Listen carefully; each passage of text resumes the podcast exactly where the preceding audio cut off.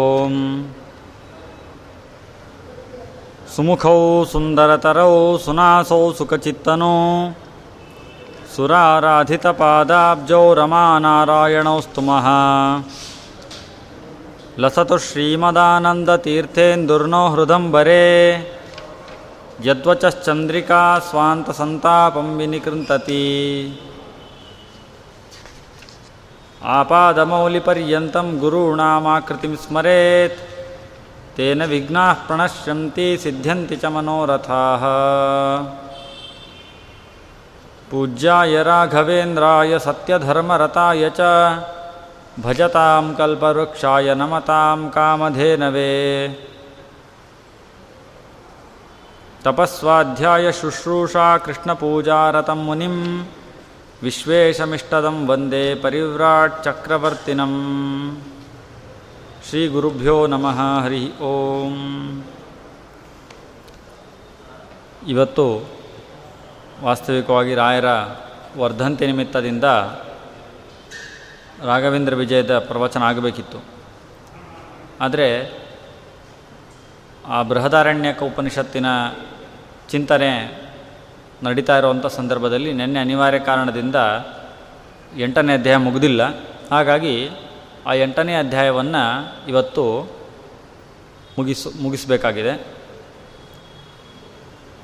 ರಾಯರ ಚಿಂತನೆ ಅಂತ ಯೋಚನೆ ಮಾಡಿದಾಗ, ಅಗಮ್ಯ ಮಹಿಮಾಲೋಕೆ ರಾಘವೇಂದ್ರೋ ಮಹಾಯಶಾಹ ಶ್ರೀ ಮಧ್ವಮತ ದುಗ್ಧಾಬ್ಧಿ ಚಂದ್ರಾವತು ಸದಾನಗ ಅಂತ ಸ್ತೋತ್ರ ಮಾಡಿದ್ದಾರೆ. ಅಗಮ್ಯ ಮಹಿಮಾ ಲೋಕೆ. ರಾಯರು ಅನೇಕ ಮಹಿಮೆಗಳನ್ನು ಲೋಕದಲ್ಲಿ ತೋರಿಸಿದ್ದಾರೆ. ಅದು ಅದಕ್ಕೆ ದೃಷ್ಟಾಂತಗಳನ್ನು ಕೊಡ್ತಾ ಹೋದರೆ ಆ ಸಂಪುಟಗಳು ಮುಗಿಯೋದೇ ಇಲ್ಲ. ಅಷ್ಟು ದೃಷ್ಟಾಂತಗಳನ್ನು ಕೊಡ್ತಾ ಹೋಗ್ಬೋದು. ಒಬ್ಬೊಬ್ಬರಿಗೆ ಒಂದೊಂದು ರೀತಿಯಾಗಿ ರಾಯರು ಅನುಗ್ರಹ ಮಾಡ್ತಾ ಇದ್ದಾರೆ.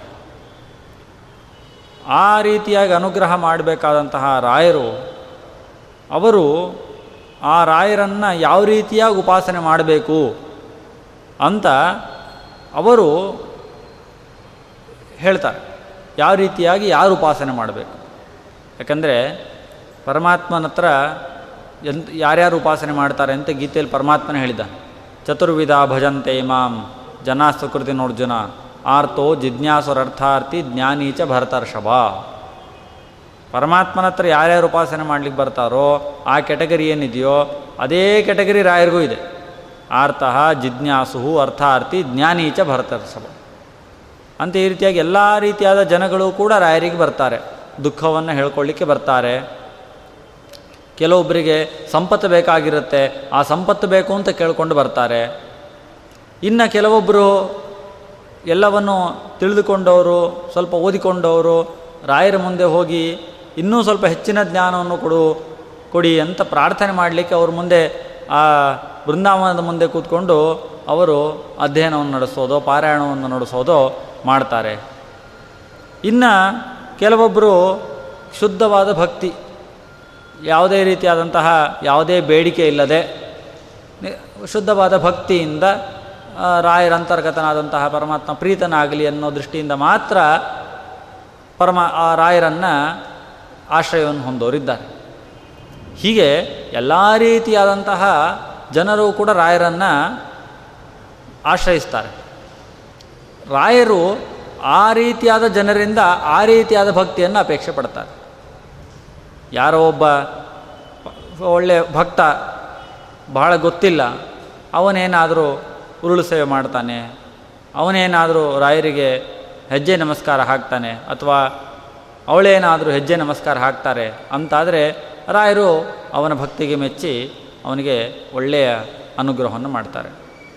ಇನ್ನು ಒಳ್ಳೆ ತಿಳ್ಕೊಳ್ಳೋ ಸಾಮರ್ಥ್ಯ ಇದೆ ಅಂತನ್ನೋ ವ್ಯಕ್ತಿ ಅವನು ಅವನಿಗೆ ಅವ್ರಿಗೆ, ಅವನಿಗೆ ರಾಯರೇನು ಹೇಳ್ತಾರೆ ಅಂದರೆ, ನಿನಗೆ ತಿಳ್ಕೊಳ್ಳೋ ಸಾಮರ್ಥ್ಯ ಇದೆಯಲ್ಲ, ಅಧ್ಯಯನ ಮಾಡೋ ಸಾಮರ್ಥ್ಯ ಇದೆಯಲ್ಲ, ನನ್ನ ಮುಂದೆ ಕೂತ್ಕೊಂಡು ಅಧ್ಯಯನ ಮಾಡು ಅಂತ ಹೇಳ್ತಾರೆ. ಅನೇಕ ಗ್ರಂಥಗಳನ್ನು ಬರೆದಿದ್ದಾರೆ ರಾಯರು. ರಾಯರ ಬಗ್ಗೆ ಎಲ್ಲರಿಗೂ ಎಷ್ಟು ಗೊತ್ತಿದೆ? ಅಂದರೆ ಬೃಂದಾವನದಲ್ಲಿ ರಾಯರಿದ್ದಾರೆ. ನಮ್ಮ ಎಲ್ಲ ಅಪಾರವಾದಂತಹ ಕಷ್ಟಗಳನ್ನು ಪರಿಹಾರ ಮಾಡ್ತಾ ಇದ್ದಾರೆ ಅನ್ನುವಂತಹ ಒಂದು ಕರುಣಾಳುಗಳು ಅನ್ನುವಂಥ ಒಂದು ದೃಷ್ಟಿ ಇದೆ. ಎಲ್ಲರಿಗೂ ಗೊತ್ತಿದೆ. ಆದರೆ ಜ್ಞಾನಿಗಳು, ಪರಮಜ್ಞಾನಿಗಳು, ಒಳ್ಳೆಯ ಜ್ಞಾನವನ್ನು ಸಂಪಾದನೆ ಮಾಡ್ತಕ್ಕಂಥವ್ರು, ಟೀಕಾ ಟಿಪ್ಪಣಿಗಳನ್ನು ರಚನೆ ಮಾಡ್ತಕ್ಕಂಥವ್ರು, ಉಪನಿಷತ್ತಿಗೆಲ್ಲ ವ್ಯಾಖ್ಯಾನ ಖಂಡಾರ್ಥವನ್ನು ರಚನೆ ಮಾಡಿದವರು ಅನ್ನುವಂಥ ಒಂದು ಮುಖ, ಅದು ಬಹಳ ಪರಿಚಯ ಇಲ್ಲ.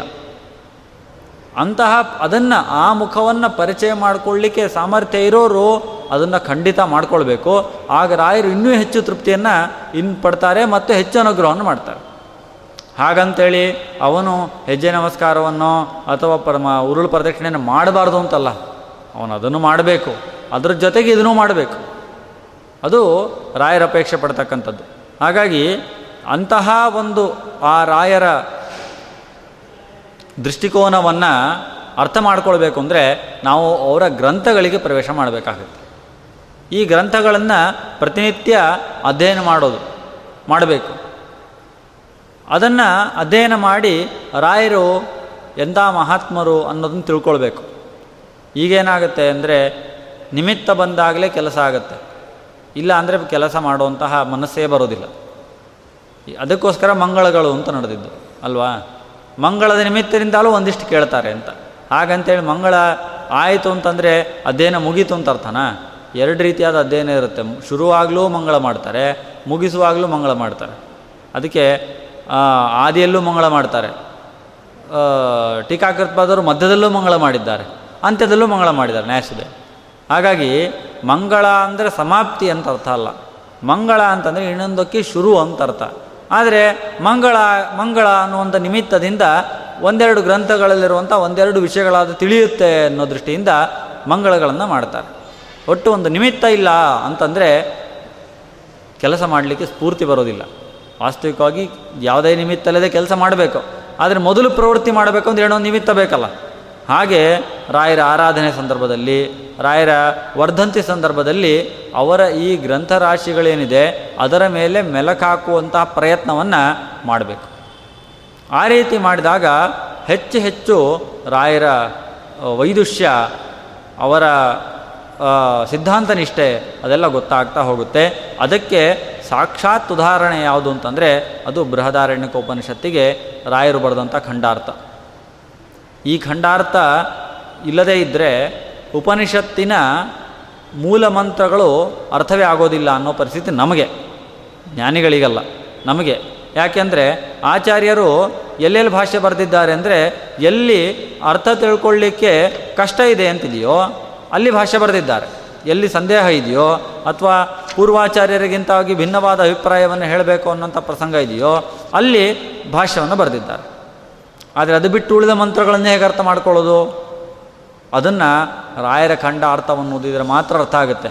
ಇಲ್ಲ ಅಂದರೆ ನಮಗೆಲ್ಲ ಆ ಕ ನೇರವಾಗಿ ಉಪನಿಷತ್ತಿನ ಮಂತ್ರವನ್ನು ಓದಿಬಿಟ್ರೆ ಆಚಾರ್ಯರಿಗೆ ಅನುಕೂಲ ಇರೋ ಹಾಗೆ, ಆಚಾರ್ಯರಿಗೆ ಅಭಿಪ್ರಾಯ ಇರೋ ಹಾಗೆ ಈ ಮಂತ್ರವನ್ನು ಹೇಗೆ ಅರ್ಥ ಮಾಡ್ಕೊಳ್ಬೇಕು ಅನ್ನೋದು ನಮಗೆ ಗೊತ್ತೇ ಆಗೋದಿಲ್ಲ. ಆದರೆ ರಾಯರು ಅದನ್ನು ತಮ್ಮ ಉಪನಿಷತ್ ಖಂಡಾರ್ಥದಲ್ಲಿ ತೋರಿಸ್ಕೊಡ್ತಾ ಹೋಗ್ತಾರೆ. ಇಂತಹ ಮಹದುಪಕಾರವನ್ನು ರಾಯರು ಮಾಡಿದ್ದಾರೆ. ಆ ಉಪನಿಷತ್ತಿನ ಎಂಟನೇ ಅಧ್ಯಾಯದಲ್ಲಿ ಮೊದಲು ಬರುವುದೇ ಆ ವಾಯುದೇವರ ವೈಶಿಷ್ಟ್ಯ, ಮುಖ್ಯ ಪ್ರಾಣನ, ಪ್ರಾಣದೇವರ ವೈಶಿಷ್ಟ್ಯವನ್ನು ಹೇಳುವಂತಹ ಒಂದು ಮಂತ್ರ. ಸಾಮಾನ್ಯವಾಗಿ ನಮಗೆ ವೇದಗಳಲ್ಲಿ ಮತ್ತು ಉಪನಿಷತ್ತುಗಳಲ್ಲಿ ನೇರವಾಗಿ ಮುಖ್ಯ ಪ್ರಾಣದೇವರ ಮಹಿಮೆಯನ್ನು ಕಾಣಲಿಕ್ಕೆ ಸಾಧ್ಯ ಇಲ್ಲ ಅನ್ನುವಂಥ ಒಂದು ಆಪಾದನೆಗಳಿರುವಂಥದ್ದು. ಆದರೆ ಅದಕ್ಕೆ ವಿಪರೀತವಾಗಿ ನಾವು ದೃಷ್ಟಿ ಹಾಯಿಸಿದರೆ ಈ ಬೃಹದಾರಣ್ಯಕೋಪನಿಷತ್ತಿನ ಎಂಟನೆಯ ಏನು ಅಧ್ಯಾಯ ಇದೆ, ಇದು ಮುಖ್ಯವಾಗಿ ವಾಯುದೇವರ, ಪ್ರಾಣದೇವರ ಮಹಿಮೆಯನ್ನೇ ಹೇಳಲಿಕ್ಕೆ ಹೊರಟಿರತಕ್ಕಂತಹ ಈ ಉಪನಿಷತ್ತು. ಹಾಗಾಗಿ ಅಲ್ಲಿ ಏನು ಪ್ರಸಂಗ ಅಂತಂದರೆ, ಆ ದೇವತೆಗಳಲ್ಲಿ ಒಂದು ರೀತಿಯಾದಂತಹ ಒಂದು ಕಲಹ ಏರ್ಪಡ್ತಂತೆ. ಏನು ಅಂದರೆ ಯಾರು ಶ್ರೇಷ್ಠರು ಅನ್ನುವಂಥ ಒಂದು ಕಲಹ ಏರ್ಪಡ್ತಂತೆ. ಆ ಕಲಹದ ಸಂದರ್ಭದಲ್ಲಿ ಆ ದೇವತೆಗಳೆಲ್ಲರೂ ಕೂಡ ಬ್ರಹ್ಮದೇವರ ಹತ್ರ ಹೋದರು. ಬ್ರಹ್ಮದೇವರು ಅಂತಂದರೆ ಯಾರು ಅಂತಂದರೆ ಅದಕ್ಕೆ ರಾಯರು ಬರೀತಾರೆ, ನಾರಾಯಣಾಖ್ಯಂ ಬ್ರಹ್ಮ. ನಾರಾಯಣನ ಹತ್ರ ಹೋದರು. ಸಾಕ್ಷಾತ್ ನಾರಾಯಣನ ಹತ್ರ ಹೋದರು. ಆ ನಾರಾಯಣನ ಹತ್ರ ಹೋಗಿ ಅವರೆಲ್ಲರೂ ಕೂಡ ಕೇಳಿದ್ರಂತೆ, ಯಾರು ಶ್ರೇಷ್ಠ, ಯಾರು ಇಷ್ಟೆಲ್ಲ ದೇವತೆಗಳಿದ್ದಾರೆ ಅವರಲ್ಲಿ ಯಾರು ಶ್ರೇಷ್ಠ? ಯಾಕೆಂದರೆ ಅಗ್ನಿ ಇದ್ದಾನೆ, ಸೂರ್ಯನಿದ್ದಾನೆ, ವಾಗಭಿಮಾನಿ ಅಗ್ನಿ, ಚಕ್ಷುರಭಿಮಾನಿ ಸೂರ್ಯ, ವರುಣ ಇದ್ದಾನೆ, ಈ ರೀತಿಯಾದ ಅನೇಕ ದೇವತೆಗಳಿದ್ದಾರೆ. ಅದರಲ್ಲಿ ಪ್ರಾಣದೇವರು ಕೂಡ ಒಬ್ಬರು ಇವರಲ್ಲಿ ಯಾರು ಶ್ರೇಷ್ಠ ಅನ್ನುವಂತಹ ಒಂದು ವಿಷಯವನ್ನು ಅವರ ಮಧ್ಯದಲ್ಲೇ ಚರ್ಚೆ ಬಂದಾಗ ಅವರು ನಿರ್ಣಯಕ್ಕಾಗಿ ಯಾರ ಹತ್ರ ಹೋಗ್ತಾರೆ ಅಂದರೆ ನಾರಾಯಣನ ಹತ್ರ ಹೋಗ್ತಾರೆ. ಹೋಗಿ ಕೇಳ್ತಾರಂತೆ, ಅಲ್ಲ, ಯಾರು ಶ್ರೇಷ್ಠ ಅಂತ ನೀನೇ ತೀರ್ಮಾನ ಮಾಡೋದು ಅದಕ್ಕೆ ನಾರಾಯಣ ಹೇಳ್ದ, ಅಲ್ಲ, ನಾನೇನಾದರೂ ತೀರ್ಮಾನ ಮಾಡಿದ್ರೆ ನನ್ನ ಮೇಲೇ ಆಪಾದನೆ ಬರುತ್ತೆ. ಇವನು ಇವ್ರ ಪರ, ಇವನು ಇವ್ರ ಪರ ಅಂತ. ಹಾಗಾಗಿ ನಾನು ನಾನು ಅದನ್ನು ಪರೀಕ್ಷೆ ಮಾಡಿ ನಿರ್ಣಯ ಮಾಡುವಂಥದ್ದು ನನ್ನ ಕಡೆಯಿಂದ ಆಗೋದಿಲ್ಲ ನೀವೇ ಒಂದು ಪರೀಕ್ಷೆ ಮಾಡಿ, ಅಂಥ ಒಂದು ಪ್ರಸಂಗವನ್ನು ನಿರ್ಮಾಣ ಮಾಡ್ತೇನೆ. ಹಾಗಾಗಿ ನನ್ನ ಮೇಲೆ ಆಕ್ಷೇಪ ಬರಬಾರ್ದು, ಇವನು ಇವ್ರ ಪರ ಅಂತ. ಅಂಥೇಳಿ ಏನು ಮಾಡ್ತಾನೆ ಅಂದರೆ ಒಂದು ಶರೀರ ಒಂದು ಒಂದು ಶರೀರ ಬಿರ್ತದೆ ಆ ಶರೀರದಲ್ಲಿ ಒಂದು ಶರೀರದಿಂದ ಯಾರು ಹೊರಗೆ ಬರ್ತಾರೆ? ಯಾರು ಹೊರಗೆ ಬಂದರೆ ಆ ಶರೀರ ನಿಶ್ಚೇಷ್ಟವಾಗುತ್ತೆ? ಯಾರು ಒಳಗೆ ಹೋದರೆ ಆ ಶರೀರ ಸಚೇಷ್ಟವಾಗುತ್ತೆ? ಅದರ ಆಧಾರದ ಮೇಲೆ ಯಾರು ಶ್ರೇಷ್ಠ ಅಂತ ತೀರ್ಮಾನ ಮಾಡೋಣ ಅಂತ ಯೋಚನೆ ಮಾಡ್ತಾರೆ. ಆಗ ಮೊದಲು ಆ ರೀತಿಯಾದ ಪರೀಕ್ಷೆ ಅಂತ ತೀರ್ಮಾನ ಮಾಡಿದ ತಕ್ಷಣ ಏನು ಮಾಡ್ತಾನೆ ಅಗ್ನಿ, ವಾಗಭಿಮಾನಿಯಾದ ಅಗ್ನಿ ಏನು ಮಾಡ್ತಾನೆ, ಅವನು ಆ ದೇಹದಿಂದ ಹೊರಗೆ ಬರ್ತಾನೆ. ಹೊರಗೆ ಬಂದು ಎಷ್ಟು ದಿನ ಅಂದರೆ ಒಂದು ವರ್ಷ ಹೊರಗಡೆ ಇರ್ತಾನೆ. ಒಂದು ವರ್ಷ ಆದಮೇಲೆ ಬರ್ತಾನೆ, ನೋಡಿದ್ರೆ ಆ ಶರೀರ ಹಾಗೆ ಎಲ್ಲ ಕೆಲಸಗಳನ್ನು ಮಾಡ್ತಾ ಹಾಗೇ ಇದೆ. ಆಗ ಅಗ್ನಿ ಕೇಳ್ತಾನೆ, ಅಲ್ಲ ಬಿಟ್ಟೋಗಿ ಇಷ್ಟು ವರ್ಷ ಆಯಿತು, ಏನಾಗಿಲ್ವ ಈ ಶರೀರಕ್ಕೆ ಅಂತ. ಅದಕ್ಕೆ ಉಳಿದ ದೇವತೆಗಳು ಹೇಳ್ತಾರಂತೆ ಅಲ್ಲ, ಏನಾಗಿಲ್ಲ. ಯಾವ ರೀತಿಯಾಗಿ ಮೂಗ ಇದ್ದಾನೆ? ಆ ಮೂಗ ತಾನು ಯ ಮಾತಾಡಲಿಕ್ಕೆ ಆಗದೇ ಇದ್ದರೂ ಕೂಡ ತನ್ನ ಉಳಿದ ಎಲ್ಲ ಕೆಲಸಗಳನ್ನು ಮಾಡ್ತಾ ಆರಾಮಾಗಿ ಬದುಕ್ತಾ ಇದ್ದಾನೆ. ಆ ರೀತಿಯಾಗಿ ಬದುಕ್ತಾ ಇದೆ ಅಷ್ಟೇ. ಈ ರೀತಿಯಾದ ಬದುಕ್ತಾ ಇದ್ದೆ ಇದು ಜೀವ. ಹಾಗಾಗಿ ಯಾವುದೇ ರೀತಿಯಾದ ಸಮಸ್ಯೆ ಇಲ್ಲ ಇದಕ್ಕೆ ಅಂತ. ಸರಿ, ಅದು ಆಯಿತು. ನಾನು ಶ್ರೇಷ್ಠ ಅಲ್ಲ ಅಂತ ಅಗ್ನಿ ಒಪ್ಕೊಳ್ತಾನೆ. ಮುಂದೆ ಚಕ್ಷುರಾಭಿಮಾನ್ಯ ಅದು ಸೂರ್ಯ. ಅವನು ಕೂಡ ಹೊರಡ್ತಾನೆ. ಅವನು ಈ ರೀತಿಯಾಗಿ ಒಂದು ವರ್ಷ. ಆಮೇಲೆ ಅವನು ಬಂದು ಕೇಳ್ತಾನೆ. ಅವಾಗ ಅವ್ರು ಹೇಳ್ತಾರೆ, ಕಣ್ಣಿಲ್ಲ ಅಂದರೆ ಏನಾಯಿತು? ಕಣ್ಣಿಲ್ಲದೆ ಅನೇಕ ಜನ ಬದುಕ್ತಾ ಇದ್ದಾರೆ. ಕುಂತಿ ಗಾಂಧಾರಿ, ತಾನು ಕಣ್ಣಿದ್ರೂ ಕೂಡ ಕಣ್ಣನ್ನು ಮುಚ್ಕೊಂಡು ಅನೇಕ ವರ್ಷಗಳ ಕಾಲ ಬದುಕಿಲ್ವಾ? ಆ ಕಣ್ಣಿಲ್ಲದೆ ಇದ್ದರೆ ಏನಾಗೋದಿಲ್ಲ ಉಳಿದೆಲ್ಲ ವ್ಯಾಪಾರಗಳು ಆಗ್ತಾ ಇದೆ. ಅಂತ ಈ ರೀತಿಯಾಗಿ ಅವನಿಗೂ ಉತ್ತರ ಸಿಗುತ್ತೆ. ಹಾಗಾಗಿ ಕಣ್ಣಿನ ಅಭಿಮಾನ್ಯ ದೇವತೆ ದೇವತೆ ಆದಂತಹ ಆ ಸೂರ್ಯ ಅವನೂ ಕೂಡ ಹೇಳ್ತಾನೆ, ನಾನು ಶ್ರೇಷ್ಠ ಅಲ್ಲ. ಈ ರೀತಿಯಾಗಿ ಒಂದೊಂದೇ ಒಂದೊಂದೇ ಅಭಿಮಾನ ದೇವತೆಗಳು ತಾವು ಹೊರಟ ಹೊರಡ್ತಾರೆ ಆಮೇಲೆ ಆ ಮುಖ್ಯ ಪ್ರಾಣದೇವರು ಅವರು ಅಲ್ಲಿಂದ ಹೊರಡ್ತಾರೆ ಆಗ ಆ ಶರೀರ ಅದು ನಿಶ್ಚೇಷ್ಟವಾಗಿ ಬೀಳುತ್ತೆ. ಆವಾಗ ಅದೇನಾಗುತ್ತೆ? ಮೈಲಿಗೆ ಆಗಿಬಿಡುತ್ತೆ.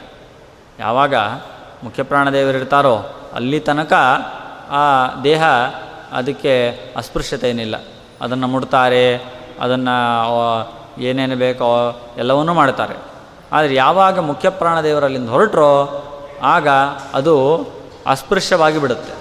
ಅದನ್ನು ಸ್ಪರ್ಶ ಮಾಡಿದರೆ ಮತ್ತೆ ಬಂದು ಸ್ನಾನ ಮಾಡಬೇಕು. ಆ ರೀತಿಯಾಗಿ ಒಂದು ಪ್ರಸಂಗ ಇದೆ. ಮತ್ತೆ ಇದರಿಂದಾಗಿ ತೀರ್ಮಾನ ಆಗಿಲ್ಲ. ಮತ್ತೆ ಅಲ್ಲಿ ಇನ್ನೊಂದು ಉಪನಿಷತ್ತಲ್ಲಿ ಇದ್ರ ಥರ ಬರುತ್ತೆ. ಮತ್ತು ವಾಪಸ್ ಯಾರು ಹೋದಾಗ ಅದು ಒಳ್ಳೆಯ ಚಲನವಲನಯುಕ್ತ ಆಗುತ್ತೋ ಆ ದೇಹ, ಅದ್ರ ಮೇಲೆ ತೀರ್ಮಾನ ಮಾಡೋಣ ಅಂತಂದಾಗ ಮತ್ತೆ ಒಬ್ಬೊಬ್ಬರೇ ಅಭಿಮಾನ ದೇವತೆಗಳು ಹೇಳ್ತಾರೆ, ಯಾವುದೇ ಚಲನ ಆಗೋದಿಲ್ಲ.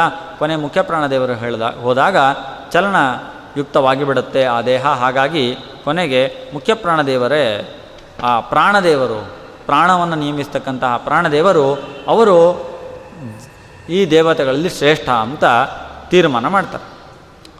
ಹಾಗಾಗಿ ಆ ಈ ರೀತಿಯಾಗಿ ಯಾರು ಆ ಮುಖ್ಯ ಪ್ರಾಣದೇವರನ್ನು ಶ್ರೇಷ್ಠ ಅಂತ ತಿಳ್ಕೊಳ್ತಾರೋ ಅವರು ತಾವು ವಾಸಿಸುವಂತಹ ಏನು ಜಗತ್ತಿದೆ, ಆ ಜಗತ್ತಿನಲ್ಲೂ ತಮ್ಮೆಲ್ಲರ ತಮ್ಮ ತಮ್ಮವರು ಅಂತ ಯಾರಿದ್ದಾರೋ ಅಥವಾ ಬೇರೆಯವರು ಯಾರಿದ್ದಾರೆ, ಜನರು ಯಾರಿದ್ದಾರೆ, ಅವ್ರ ಮಧ್ಯದಲ್ಲಿ ಶ್ರೇಷ್ಠರಾಗ್ತಾರೆ.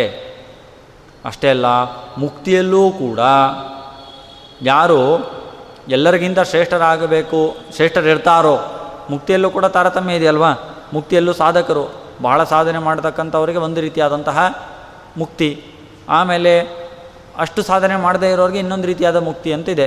ಆ ಒಂದು ರೀತಿಯಾದ ಮುಕ್ತಿಯನ್ನು ಪಡೆದವರು ಯಾರಿರ್ತಾರಲ್ಲ, ಅವರಲ್ಲಿ ಶ್ರೇಷ್ಠವಾಗಿ ನಿಲ್ತಾರೆ. ಹಾಗಾಗಿ ಅವ್ರಿಗಿಂತ ಮೇಲಿನವ್ರಿಗಿಂತ ಇವರು ಶ್ರೇಷ್ಠ ಆಗ್ತಾರೆ ಅಂತಲ್ಲ. ಒಂದು ರೀತಿಯಾದ ಮುಕ್ತಿಯನ್ನು, ಸಮಾನ ಸಾಧನೆಯನ್ನು ಮಾಡಿ ಒಂದು ರೀತಿಯಾದ ಮುಕ್ತಿಯನ್ನು ಪಡೆದಿರ್ತಾರಲ್ಲ, ಅವರಲ್ಲಿ ಇವರು ಶ್ರೇಷ್ಠರಾಗಿ ಕಾಣ್ತಾರೆ ಅಂತ ಈ ರೀತಿಯಾಗಿ ಅವರನ್ನು ಜ, ಶ್ರೇಷ್ಠ ಅಂತ ತಿಳ್ಕೊಳ್ಬೇಕು. ಜ್ಯೇಷ್ಠ, ಶ್ರೇಷ್ಠ ಅಂತ ತಿಳ್ಕೊಳ್ಬೇಕು. ಆಮೇಲೆ ವಸಿಷ್ಠ ಅಂತಲೂ ತಿಳ್ಕೊಳ್ಬೇಕು. ಯಾಕೆಂದರೆ ಹಿಂದೆ ವಸಿಷ್ಠ ಅಂತ ಯಾರನ್ನು ಅಂದ್ಕೊಂಡಿದ್ರು ಅಂದರೆ ಅಗ್ನಿಯನ್ನು ಅಂದ್ಕೊಂಡಿದ್ರು ವಸತಾಂ ಅಂತಂದರೆ ಇರತಕ್ಕಂತಹ ಯಾರು ದೇವತೆಗಳಿದ್ದಾರೆ, ಅವರಿಗೆಲ್ಲರಿಗೂ ಕೂಡ ಶ್ರೇಷ್ಠನಾದವನು ಅಗ್ನಿ ಅಂತ ಹೇಳ್ತಾ ಇದ್ರು. ಆ ಅಗ್ನಿ ಹೇಳ್ದ ನಾನು ವಸಿಷ್ಠ ಅಲ್ಲ ನೀವು ವಸಿಷ್ಠ. ಮುಖ್ಯ ಪ್ರಾಣದೇವರೇ, ನೀವು ವಸಿಷ್ಠ. ಯಾಕೆಂದರೆ ವಾಸಿಸುವಂತಹ ಎಲ್ಲ ಜೀವಿಗಳಲ್ಲೂ ಕೂಡ ಶ್ರೇಷ್ಠರಾದವರು ನೀವೇ ಆದ್ದರಿಂದಾಗಿ ನೀವೇ ವಸಿಷ್ಠರಾಗ್ತೀರಿ ಅಂತ. ಹಾಗಾಗಿ ಈ ರೀತಿಯಾಗಿ ಯಾರು ವಸಿಷ್ಠ ಅಂತ ತಿಳ್ಕೊಳ್ತಾರೋ, ಆ ವಾಯುದೇವರನ್ನು ವಸಿಷ್ಠ ಅಂತ ಯಾರು ತಿಳ್ಕೊಳ್ತಾರೋ, ಅವರು ಆ ಸ್ವರ್ಗದಲ್ಲೂ ಕೂಡ ತಾವು ಬಹಳ ಹೋಗಲಿಕ್ಕೆ ಕಾಳ, ಬಹಳ ಕಷ್ಟವಾಗಿರ್ತಕ್ಕಂತಹ ಸಿಗಲಿಕ್ಕೆ ಬಹಳ ಕಷ್ಟವಾಗಿರ್ತಕ್ಕಂತಹ ಆ ಸ್ವರ್ಗದಲ್ಲಿ ಅವರು ಸ್ಥಾನವನ್ನು ಪಡಿತಾರಂತೆ. ಹೀಗೆ ಆ ವಾಯುದೇವರನ್ನು ಜ್ಯೇಷ್ಠ, ಶ್ರೇಷ್ಠ, ವಸಿಷ್ಠ ಮತ್ತು ಪ್ರತಿಷ್ಠಿತ ಅಂತ ಮುಂತಾದಂತಹ ಎಲ್ಲ ರೀತಿಯಾದ ಗುಣಗಳಿಂದ ಆ ವಾಯುದೇವರನ್ನು ಯಾರು ತಿಳ್ಕೊಳ್ತಾರೋ ಅವರಿಗೆ ಈ ರೀತಿಯಾದಂತಹ ಸಂಪತ್ತುಗಳು, ಲೌಕಿಕ ಸಂಪತ್ತುಗಳು, ಅದರ ಜೊತೆಗೆ ಆಧ್ಯಾತ್ಮಿಕವಾದಂತಹ ಮುಕ್ತಿಯಲ್ಲಿ ಸಿಗಬೇಕಾದಂತಹ ಸಂಪತ್ತುಗಳು ಸಿಗುತ್ತೆ ಅಂತ ಹೇಳ್ತಾರೆ. ಸರಿ, ಆ ಎಲ್ಲ ದೇವತೆಗಳೆಲ್ಲರೂ ಕೂಡ ಒಪ್ಕೊಳ್ತಾರೆ, ಹೌದು, ನೀವೇ ಪ್ರತಿಷ್ಠಿತರು, ನೀವೇ ಶ್ರೇಷ್ಠರು, ನೀವೇ ವಸಿಷ್ಠರು ಅಂತೆಲ್ಲ ಹೇಳಿ ನೀವೇ ನಮ್ಮಲ್ಲೆಲ್ಲ ನಿಂತುಕೊಂಡು ನಮ್ಮನ್ನು ಪ್ರೇರಣೆ ಮಾಡಿ ಈ ದೇಹ ಚಲನವಲನಯುಕ್ತವಾಗಿರೋ ಹಾಗೆ ಮಾಡತಕ್ಕಂಥವ್ರು ನೀವೇ ಅಂತ. ಹಾಗಾಗಿ ಇಂದ್ರಿಯಗಳು ಅಂತ, ಇಂದ್ರಿಯಾಭಿಮಾನ ದೇವತೆಗಳೆಲ್ಲ ಏನಿದ್ದಾರಲ್ಲ, ಅವರೆಲ್ಲರೂ ಕೂಡ ಏನಾಗಿದ್ದಾರೆ, ನಮ್ಮಲ್ಲಿ ನಿಂತುಕೊಂಡು ಅವರೆಲ್ಲರೂ ಕೂಡ ನಮ್ಮ ವ್ಯಾಪಾರವನ್ನು ನಡೆಸ್ತಾ ಇದ್ದಾರೆ. ಅದು ಸತ್ಯವೇ. ಆದರೆ, ಅವರ ವ್ಯಾಪಾರವನ್ನು ನಡೆಸ್ತಕ್ಕಂಥವರು ಮುಖ್ಯ ಪ್ರಾಣದೇವರು. ಹಾಗಾಗಿ ಈ ಅಣವಹ ಅಂತಂದರೆ ಇಂದ್ರಿಯಗಳು ಅಂತ ಅರ್ಥ. ಅಂದರೆ ಅಣಚೇಷ್ಟಾಯಾಮ್ ಅಂತ ಒಂದು ಧಾತು ಅನಚೇಷ್ಟಾಯಾಮ್ ಅಂತ ಒಂದು ಧಾತು ಅಣತಿ ಅಂದರೆ ಚೇಷ್ಟಯತಿ. ನಮ್ಮ ವ್ಯಾಪಾರಗಳನ್ನೆಲ್ಲವನ್ನು ಮಾಡಿಸ್ತಕ್ಕಂಥವರು ಅಣ ಅಂತಂದರೆ ಯಾರು? ಇಂದ್ರಿಯಗಳು. ಪ್ರಾಣ ಅಂತಂದ್ರೆ ಏನು? ಪ್ರಕರ್ಷೇಣ ಅಣತಿ. ಪ್ರಕರ್ಷೇಣ ಅಣತಿ ಅಂತಂದರೆ ಬಹಳವಾಗಿ ನಮ್ಮಲ್ಲಿ ಇದ್ದುಕೊಂಡು, ಬಹಳವಾಗಿರೋದೊಂದು ಅರ್ಥ ಏನು? ನಮ್ಮಲ್ಲಿರ್ತಕ್ಕಂತಹ ಇಂದ್ರಿಯಾಭಿಮಾನಿ ದೇವತೆಗಳಲ್ಲೂ ಇದ್ದುಕೊಂಡು, ನಮ್ಮ ಚಲನವಲನಗಳನ್ನು ನೇಮಿಸ್ತಕ್ಕಂಥವರು ಆ ಮುಖ್ಯ ಪ್ರಾಣದೇವರು ಹಾಗಾಗಿ ಅವರು ಪ್ರಾಣ, ಅಷ್ಟೇ ಅಲ್ಲ ಮುಖ್ಯ ಪ್ರಾಣ ಅಂತ ಈ ರೀತಿಯಾಗಿ ಮುಖ್ಯ ಪ್ರಾಣ ಶಬ್ದಕ್ಕೆ ಎಲ್ಲ ಇಂದ್ರಿಯಗಳಲ್ಲಿ ನಿಂತುಕೊಂಡು ಆಯಾಯ ಇಂದ್ರಿಯಾಭಿಮಾನಿ ದೇವತೆಗಳ ಮೂಲಕವಾಗಿ ಕೆಲಸ ಮಾಡುವಂತಹ ಆ ಪ್ರಾಣದೇವರಿಗೆ ಮುಖ್ಯ ಪ್ರಾಣದೇವರು ಅಂತ ಪ್ರಾಣದೇವರು ಅಂತ ಕರಿತೇವೆ. ಅಂತಹ ಮುಖ್ಯ ಪ್ರಾಣದೇವರು ಅವರು ಈ ರೀತಿಯಾಗಿ ಎಲ್ಲ ದೇವತೆಗಳು ಅವರನ್ನು ಒಪ್ಪಿಕೊಂಡಾಗ ಅವ್ರು ಕೇಳಿದ್ರಂತೆ, ಸರಿ, ಎಲ್ಲ ಕೆಲಸಗಳನ್ನು ನಾನು ಮಾಡ್ತಾ ಇದ್ದಾನೆ, ನನಗೆ ಅನ್ನ ಯಾವುದು, ನನಗೆ ಬಟ್ಟೆ ಯಾವುದು? ಅಂತ ಕೇಳಿದ್ರಂತೆ. ಇಷ್ಟೆಲ್ಲ ಕೆಲಸ ಮಾಡ್ತಿದ್ದೇನಲ್ಲ ನನಗೆ ಅನ್ನ ಯಾವುದು, ನನಗೆ ಬಟ್ಟೆ ಯಾವುದು? ಅಂತ ಕೇಳಿದ್ರಂತೆ. ಅದಕ್ಕೆ ಅವ್ರು ಹೇಳಿದ್ರಂತೆ, ಈ ಎಲ್ಲ ಕ್ರಿಮಿ ಕೀಟಾದಿ ಮೊದಲಾದಂಥ ಎಲ್ಲ ಪದಾರ್ಥಗಳು, ಎಲ್ಲ ಪ್ರಾಣಿಗಳು, ಕುದುರೆಯಿಂದ ಹಿಡಿದು ಎಲ್ಲ ಕ್ರಿಮಿಕೀಟ ಪದಾರ್ಥಗಳು, ತಿರಿಯಗ್ಯೋನಿಗಳು ಯಾವ್ಯಾವ ಪದ, ಯಾವ್ಯಾವ ಪ್ರಾಣಿಗಳು ಅಂತ ಏನೇನಿದೆಯೋ ಅವುಗಳೆಲ್ಲ ಏನೇನು ತಿಂತಾವೋ ಆ ಎಲ್ಲವೂ ಕೂಡ ನಿನ್ನದೇ ಅನ್ನ. ತಿನ್ನುವಂತಹ ಎಲ್ಲ ಪದಾರ್ಥವು ಅವರು ತಿನ್ನುವಂಥ ಎಲ್ಲ ಪದಾರ್ಥವು ಅನ್ನ. ಅದು ನಿನ್ನದ್ದೇ ಅದು. ಯಾಕೆ? ಮುಖ್ಯವಾಗಿ ಅದು ನಿನಗೆ ಸಮರ್ಪಿತ ಅಂತ ಆ ದೇವತೆಗಳೆಲ್ಲ ಹೇಳ್ತಾರೆ. ಇಲ್ಲೊಂದು ಪ್ರಶ್ನೆ ಬರುತ್ತೆ. ಅದೆಲ್ಲ ಮೊದಲಿಂದನೂ ವಾಯುದೇವರಿಗಿದೆ. ಅಲ್ವಾ? ಆ ದೇವತೆಗಳು ಹೇಳೋಕ್ಕಿಂತ ಮುಂಚೆನೇ ಮೊದಲಿಂದನೂ ಕೂಡ ಯಾವ ಯಾವ ಜೀವಿ ಏನೇನು ತಿಂತಾನೋ ಅದೆಲ್ಲವೂ ಮುಖ್ಯ ಪ್ರಾಣದೇವರಿಗೆ ಸೇರುತ್ತೆ. ಹಾಗಾಗಿ ಅದು ಅವರೇನು ಹೇಳಬೇಕಾದದ್ದು ಅಂತಂದರೆ ಅದು ಏನು ಅಂದರೆ ಸ್ವಾರ್ಥ ತ್ಯಾಗ ಅಂದರೆ ತಮ್ಮದು ಅನ್ನುವಂಥ ಏನು ಭಾವನೆ ಇತ್ತು ಆ ಭಾವನೆಯನ್ನು ಬಿಡಿಸ್ಕೊಳ್ಳೋದೇನಿದೆಯಲ್ಲ, ಅದೇ ಸಮರ್ಪಣೆ. ಅದೇ ಸಮರ್ಪಣೆ, ಮತ್ತೇನಲ್ಲ. ಹಾಗಾಗಿ ಸಮ ಯಾವುದನ್ನು ಸಮರ್ಪಣೆ ಅಂತ ಕರೀತಾರೆ ಅಂತ ಅನ್ನುವಂಥ ಒಳ್ಳೆಯ ವಿಷಯವನ್ನು ರಾಯರು ತಮ್ಮ ಖಂಡಾರ್ಥದಲ್ಲಿ ಹೇಳ್ತಾರೆ. ಸಿದ್ಧಮೇವಾನ್ನ ವಸ್ತ್ರಾದ್ಯಂ ವಿಷ್ಣು ಸ್ವಾತಂತ್ರ್ಯದಸ್ತದ ಸ್ವಾರ್ಥಂ ಸಮರ್ಪಯೇದ್ ವಿಷ್ಣೋ ಇದನ್ನು ಹೇಳೋ ಮೂಲಕ ನೈವೇದ್ಯ ಅಂತಂದ್ರೆ ಏನು ಅನ್ನುವಂತಹ ಒಂದು ವಿಷಯವನ್ನು ಅವರು ತಿಳಿಸ್ಕೊಡ್ತಾರೆ. ನೈವೇದ್ಯ ಮಾಡೋದು ನೈವೇದ್ಯ ಮಾಡೋದು ಅಂದರೆ ಏನು? ಅಂದರೆ ಆ ನೈವೇದ್ಯ ಮಾಡೋದು ಅಂತಂದರೆ ಸ್ವಾರ್ಥ ತ್ಯಾಗ ಅಂತ ಅರ್ಥ. ಇರುವಂತಹ ಅನ್ನ ಅಥವಾ ಯಾವ ಯಾವ ಪದಾರ್ಥಗಳನ್ನು ಹಾಕಿ ನಾವೊಂದಿಷ್ಟು ಭಕ್ಷ್ಯಗಳನ್ನು ನಿರ್ಮಾಣ ಮಾಡಿರ್ತೇವೆ ಮನೆಯಲ್ಲಿ. ಅದರ ನೈವೇದ್ಯ ಅಂದ ಅರ್ಥ ಏನು ಅಂತಂದರೆ ಅದರಲ್ಲಿ ಸ್ವಾರ್ಥ ತ್ಯಾಗ. ಅದು ನನ್ನದ್ದಲ್ಲ ಪರಮಾತ್ಮನದ್ದು ಅಂತ ಅನ್ನುವಂಥ ಒಂದು ಭಾವನೆ ಏನಿದೆಯಲ್ಲ, ಆ ಭಾವನೆ ಇದ್ದರೆ ಸಾಕು, ಅದೇ ನೈವೇದ್ಯ. ನಿವೇದನ ಅಂದ ಅರ್ಥ ಏನು? ಕೊಡುವಿಕೆ ಅಂತ ಅರ್ಥ. ನಿವೇದನಮೇವ ನೈವೇದ್ಯಂ? ಹಾಗಾಗಿ ನನ್ನದಲ್ಲ ಎಂಬುವಂಥ ಭಾವನೆಯಿಂದ ಏನು ಆ ಪರಮಾತ್ಮನಿಗೆ, ಆ ಪರಮಾತ್ಮನದ್ದು ಆ ಪದಾರ್ಥ ನನ್ನದ್ದಲ್ಲ ಅನ್ನುವಂಥ ಒಂದೇನು ಸ್ವಾರ್ಥ ಪರಿತ್ಯಾಗ ಇದೆಯಲ್ಲ, ಅದೇ ಸಮರ್ಪಣೆ. ಹಾಗಾಗಿ ಆ ರೀತಿಯಾಗಿ ಸಮರ್ಪಣೆ ಮಾಡೋದಿದೆಯಲ್ಲ ಅದೇ ನೈವೇದ್ಯ. ಹೊರತು ನೈವೇದ್ಯ ಮಾಡುವಾಗ ಇವತ್ತೆಷ್ಟು ಕಷ್ಟಪಟ್ಟು ನಾನು ಅದು ಮಾಡಿದೆ ಆ ರೀತಿ ಪದಾರ್ಥ ಮಾಡಿದೆ, ಈ ರೀತಿ ಪದಾರ್ಥ ಮಾಡಿದೆ, ಉಪ್ಪು, ಹುಳಿ ಎಲ್ಲ ಎಷ್ಟು ಚೆನ್ನಾಗಿ ಹಾಕಿ ನಾನು ತಯಾರು ಮಾಡಿದ್ದೇನೆ ನೋಡಿ ಅಂತ ಆ ಭಾವನೆಯಿಂದ ಏನೋ ನೈವೇದ್ಯ ಮಾಡಿದ್ರೆ ಅದು ನೈವೇದ್ಯ ಆಗೋದಿಲ್ಲ. ನಮಗೆ ಅಡಿಗೆಗೋಸ್ಕರ, ನಮಗೋಸ್ಕರ ನಾವು ಮಾಡಿದಂಥ ಅಡಿಗೆ ಆಗುತ್ತಷ್ಟೆ ಅದರ ನೈವೇದ್ಯ ಆಗೋದಿಲ್ಲ. ಹಾಗೆ ನೈವೇದ್ಯ ಮಾಡಬೇಕಾದ್ರೆ ಹೇಗೆ ಅಂತಂದರೆ ಅದಕ್ಕೋಸ್ಕರನೇ ನೈವೇದ್ಯ ಮಾಡಬೇಕಾದ್ರೆ ರುಚಿ ನೋಡಬಾರ್ದು ಯಾಕೆಂದರೆ ರುಚಿ ನೋಡಿಬಿಟ್ರೆ ನಿಮಗೆ, ಮತ್ತೆ ನಿಮಗೇನಿದೆ ಅಂದರೆ ಅಯ್ಯೋ, ನಾನು ಮಾಡಿದ ಪದಾರ್ಥ ಎಲ್ಲಿ ಕೆಟ್ಟೋಯ್ತೋ ಏನೋ. ಅಂತ ಭಾವನೆ. ಮತ್ತು ಬಂತಲ್ಲ, ನಾನು ಮಾಡಿದ್ದು ಅಂತ. ಹಾಗಾಗಿ ದೇವರ ಅನುಗ್ರಹದಿಂದ ಆಗ್ತಾ ಇದೆ. ಅವನು ಮಾಡಿಸ್ತಾ ಇದ್ದಾನೆ. ಹೇಗಿದೆಯೋ ಹಾಗೆ ಅನ್ನುವಂಥ ಒಂದು ಸ್ವಾತಂತ್ರ್ಯದ ಪರಿತ್ಯಾಗ. ಅದನ್ನು ಮಾಡಿದರೆ ಆಗ ಅದು ಸಮರ್ಪಣೆ ಅಂತ ಕರೆಸ್ಕೊಳ್ಳುತ್ತೆ ಅಂತ ಆ ಥರ ಅದಕ್ಕೆ ಯಾವ ಥರ ಅಂದರೆ ದೇವತೆಗಳು ಯಾವ ರೀತಿಯಾಗಿ ಆ ಪ್ರತಿಯೊಂದು ಜೀವಿಗಳು ತಿನ್ನುವಂಥ ಅನ್ನ ಏನಿದೆ, ಆ ಅನ್ನ ತಮಗೆ ಸೇರಿದ್ದಲ್ಲ ಅನ್ನುವಂಥ ಸ್ವಾರ್ಥವನ್ನು ಬಿಟ್ಟರು ನೋಡಿ. ಅದಕ್ಕಿಂತ ಮುಂಚೆ ವಾಯುದೇವರು ತಗೊಳ್ತಾನೇ ಇದ್ದರು ಆದರೆ ದೇವತೆಗಳೆಲ್ಲ ತಮ್ಮದ್ದಲ್ಲ ಅನ್ನುವಂಥ ಭಾವನೆಯನ್ನು ವ್ಯಕ್ತಪಡಿಸಿದ್ರಲ್ಲ, ಅದೇ ಸಮರ್ಪಣೆ. ಆ ರೀತಿಯಾದ ಸಮರ್ಪಣೆಯನ್ನು ನಾವು ನೈವೇದ್ಯ ಕಾಲದಲ್ಲಿ ಮಾಡಬೇಕು. ಈ ಥರ ಆ ಯಾವ್ಯಾವುದು ಅನ್ನ ಇದೆಯಲ್ಲ ಆ ಅನ್ನ ಅದು ವಾಯುದೇವರಿಗೆ ಅನ್ನ. ವಸ್ತ್ರ, ವಾಸ ಯಾವುದು ಅಂತಂದರೆ, ವಾಸ ಅಂದರೆ ಕುಡಿ ಪೇಯ ಯಾವುದು ಕುಡಿತೇವೆ? ಅದು ವಾಸ ಅಂತ ಆ ವಾಯುದೇವರಿಗೆ ಅನ್ನ ಮತ್ತು ವಾಸ, ಆ ಮುಖ್ಯಪ್ರಾಣನಿಗೆ ಅನ್ನ ಮತ್ತು ವಾಸ ಯಾವುದು ಅನ್ನುವಂತಹ ವಿಷಯವನ್ನು ಹೇಳ್ತಾರೆ. ಹಾಗಾಗಿ ರಾಯರು ಒಂದು ಅಪೂರ್ವವಾದ ವಿಷಯ ತಿಳಿಸ್ಕೊಡ್ತಾರೆ. ಹಾಗಾಗಿ ಈ ರೀತಿ ಇರೋದರಿಂದಲೇ ಆ ಹನುಮಂತ್ ಮುಖ್ಯ ಪ್ರಾಣದೇವರಿಗೆ ಆ ಪೇಯ, ಕುಡಿಬೇ, ಕುಡಿ, ಕುಡಿಬೇಕಾದದ್ದು ನೀರಿದೆ, ಆ ನೀರು ಆ ಮುಖ್ಯ ಪ್ರಾಣನಿಗೆ ವಸ್ತ್ರ ಆದ್ದರಿಂದಲೇ ಜ್ಞಾನಿಗಳಾದವರು ಏನು ಮಾಡ್ತಾರೆ ಅಂತಂದರೆ ಅವ್ರು ಹೇಳ್ತಾರೆ, ಜ್ಞಾನಿಗಳಾದವರು ಹಾಗಾಗಿ ಯಸ್ಮಾತ್ ಆಪೋ ವಾಸ ತತ್ತಸ್ಮಾತ್ ವಿದ್ವಾಂಸ ಶ್ರೋತ್ರಿಯಾ ಛಂದಸೋ ಬ್ರಾಹ್ಮಣ ಅಶಿಷ್ಯಂತೋ ಭೋಕ್ಷಮಾಣ ಭೋಜನಾತ್ ಪ್ರಾಕ್ ಅಪ ಆಚಮಂತಿ. ಭೋಜನಕ್ಕಿಂತ ಮುಂಚೆ ಆಚಮನೆಯನ್ನು ಮಾಡತಕ್ಕಂಥದ್ದು. ಭೋಜನದ ನಂತರದಲ್ಲಿ ಆಚರಣೆ ಮಾಡ್ತಕ್ಕಂತಹ ಒಂದು ಏನು ಜ್ಞಾನಿಗಳು ಮಾಡ್ತಕ್ಕಂತಹ ಒಂದು ಸಂಪ್ರದಾಯ ಇದೆ, ಒಂದು ಕರ್ತವ್ಯ ಏನಿದೆ, ವಿಧಾನ ಏನಿದೆ, ಅದು ಯಾಕೆ ಅಂತಂದರೆ ಈ ದೃಷ್ಟಿಯಿಂದ. ಯಾವ ದೃಷ್ಟಿಯಿಂದ? ಪ್ರಾಣಸ್ಯ ವಸ್ತ್ರಬುದ್ಧ್ಯಾತು ಭೋಜನ, ಭೋಜನೋಭಯತಃ ಪಿಬನ್. ಪ್ರಾಣನಿಗೆ ಇದು ವಸ್ತ್ರ, ಈ ಒಂದು ಏನು ನೀರಿದೆ, ಇದು ಪ್ರಾಣನಿಗೆ ವಸ್ತ್ರ, ಮುಖ್ಯ ಪ್ರಾಣನಿಗೆ ವಸ್ತ್ರ ಅನ್ನೋ ಭಾವನೆಯಿಂದ ನಾವು ಭೋಜನಕ್ಕಿಂತ ಮುಂಚೆಯೂ ಒಮ್ಮೆ ಆಚಮನ, ಭೋಜನದ ನಂತರವೂ ಆಚಮನೆ ಮಾಡಬೇಕು. ಒಂದು ಅಪೂರ್ವ ವಿಷಯವನ್ನು ತಿಳಿಸ್ಕೊಡ್ತಾರೆ. ಹಾಗಾಗಿ ನಾವು ಯಾವ್ಯಾವ ಒಂದು ಆಚರಣೆಗಳನ್ನು ಮಾಡ್ತೇವೋ ಅದರ ಹಿಂದೆ ಒಂದು ಆಧ್ಯಾತ್ಮಿಕವಾದಂತಹ ಒಂದು ಮನಸ್ಥಿತಿ ಇದೆ. ಆಧ್ಯಾತ್ಮಿಕವಾದ ಕಾರಣಗಳಿರುತ್ತೆ. ಹಾಗಾಗಿ ಈ ವೈಜ್ಞಾನಿಕ ಕಾರಣಗಳ ಬಗ್ಗೆ ಭಾಳ ತಲೆ ಕೆಡಿಸ್ಕೋಬೇಡಿ ಆಧ್ಯಾತ್ಮಿಕ ಕಾರಣಗಳು ತುಂಬ ಇರುತ್ತೆ. ಹಾಗಾಗಿ ಅದನ್ನು ತಿಳ್ಕೊಳ್ಬೇಕು. ಹಾಗಾಗಿ ಮೊದಲು ಯಾಕೆ ಆಚರಣೆ ಮಾಡಬೇಕು, ನಂತರ ಯಾಕೆ ಆಚರಣೆ ಮಾಡಬೇಕು ಅಂತಂದರೆ ಆ ಆಚರಣೆ ಮಾಡಬೇಕು ಯಾಕೆ ಅಂದರೆ ಆ ಪ್ರಾಣನಿಗೆ ವಸ್ತ್ರ, ಈ ನೀರು. ಹಾಗಾಗಿ ಪ್ರಾಣನಿಗೆ ವಸ್ತ್ರ ರೂಪವಾಗಿರ್ತಕ್ಕಂಥ ಈ ನೀರನ್ನು ಆಚರಣೆ ಮಾಡೋ ಮೂಲಕವಾಗಿ ಸ್ವೀಕಾರ ಮಾಡಬೇಕು. ಅದು ಆವಾಗ ನಮಗೆ ನೆನಪಾಗುತ್ತೆ ಏನು ಅಂತಂದರೆ ತಿನ್ನಬೇಕಾದಂತಹ ಏನಿದೆ ಅದು ನನಗೆ ನನಗೆ ಸೇರಿದ್ದಲ್ಲ.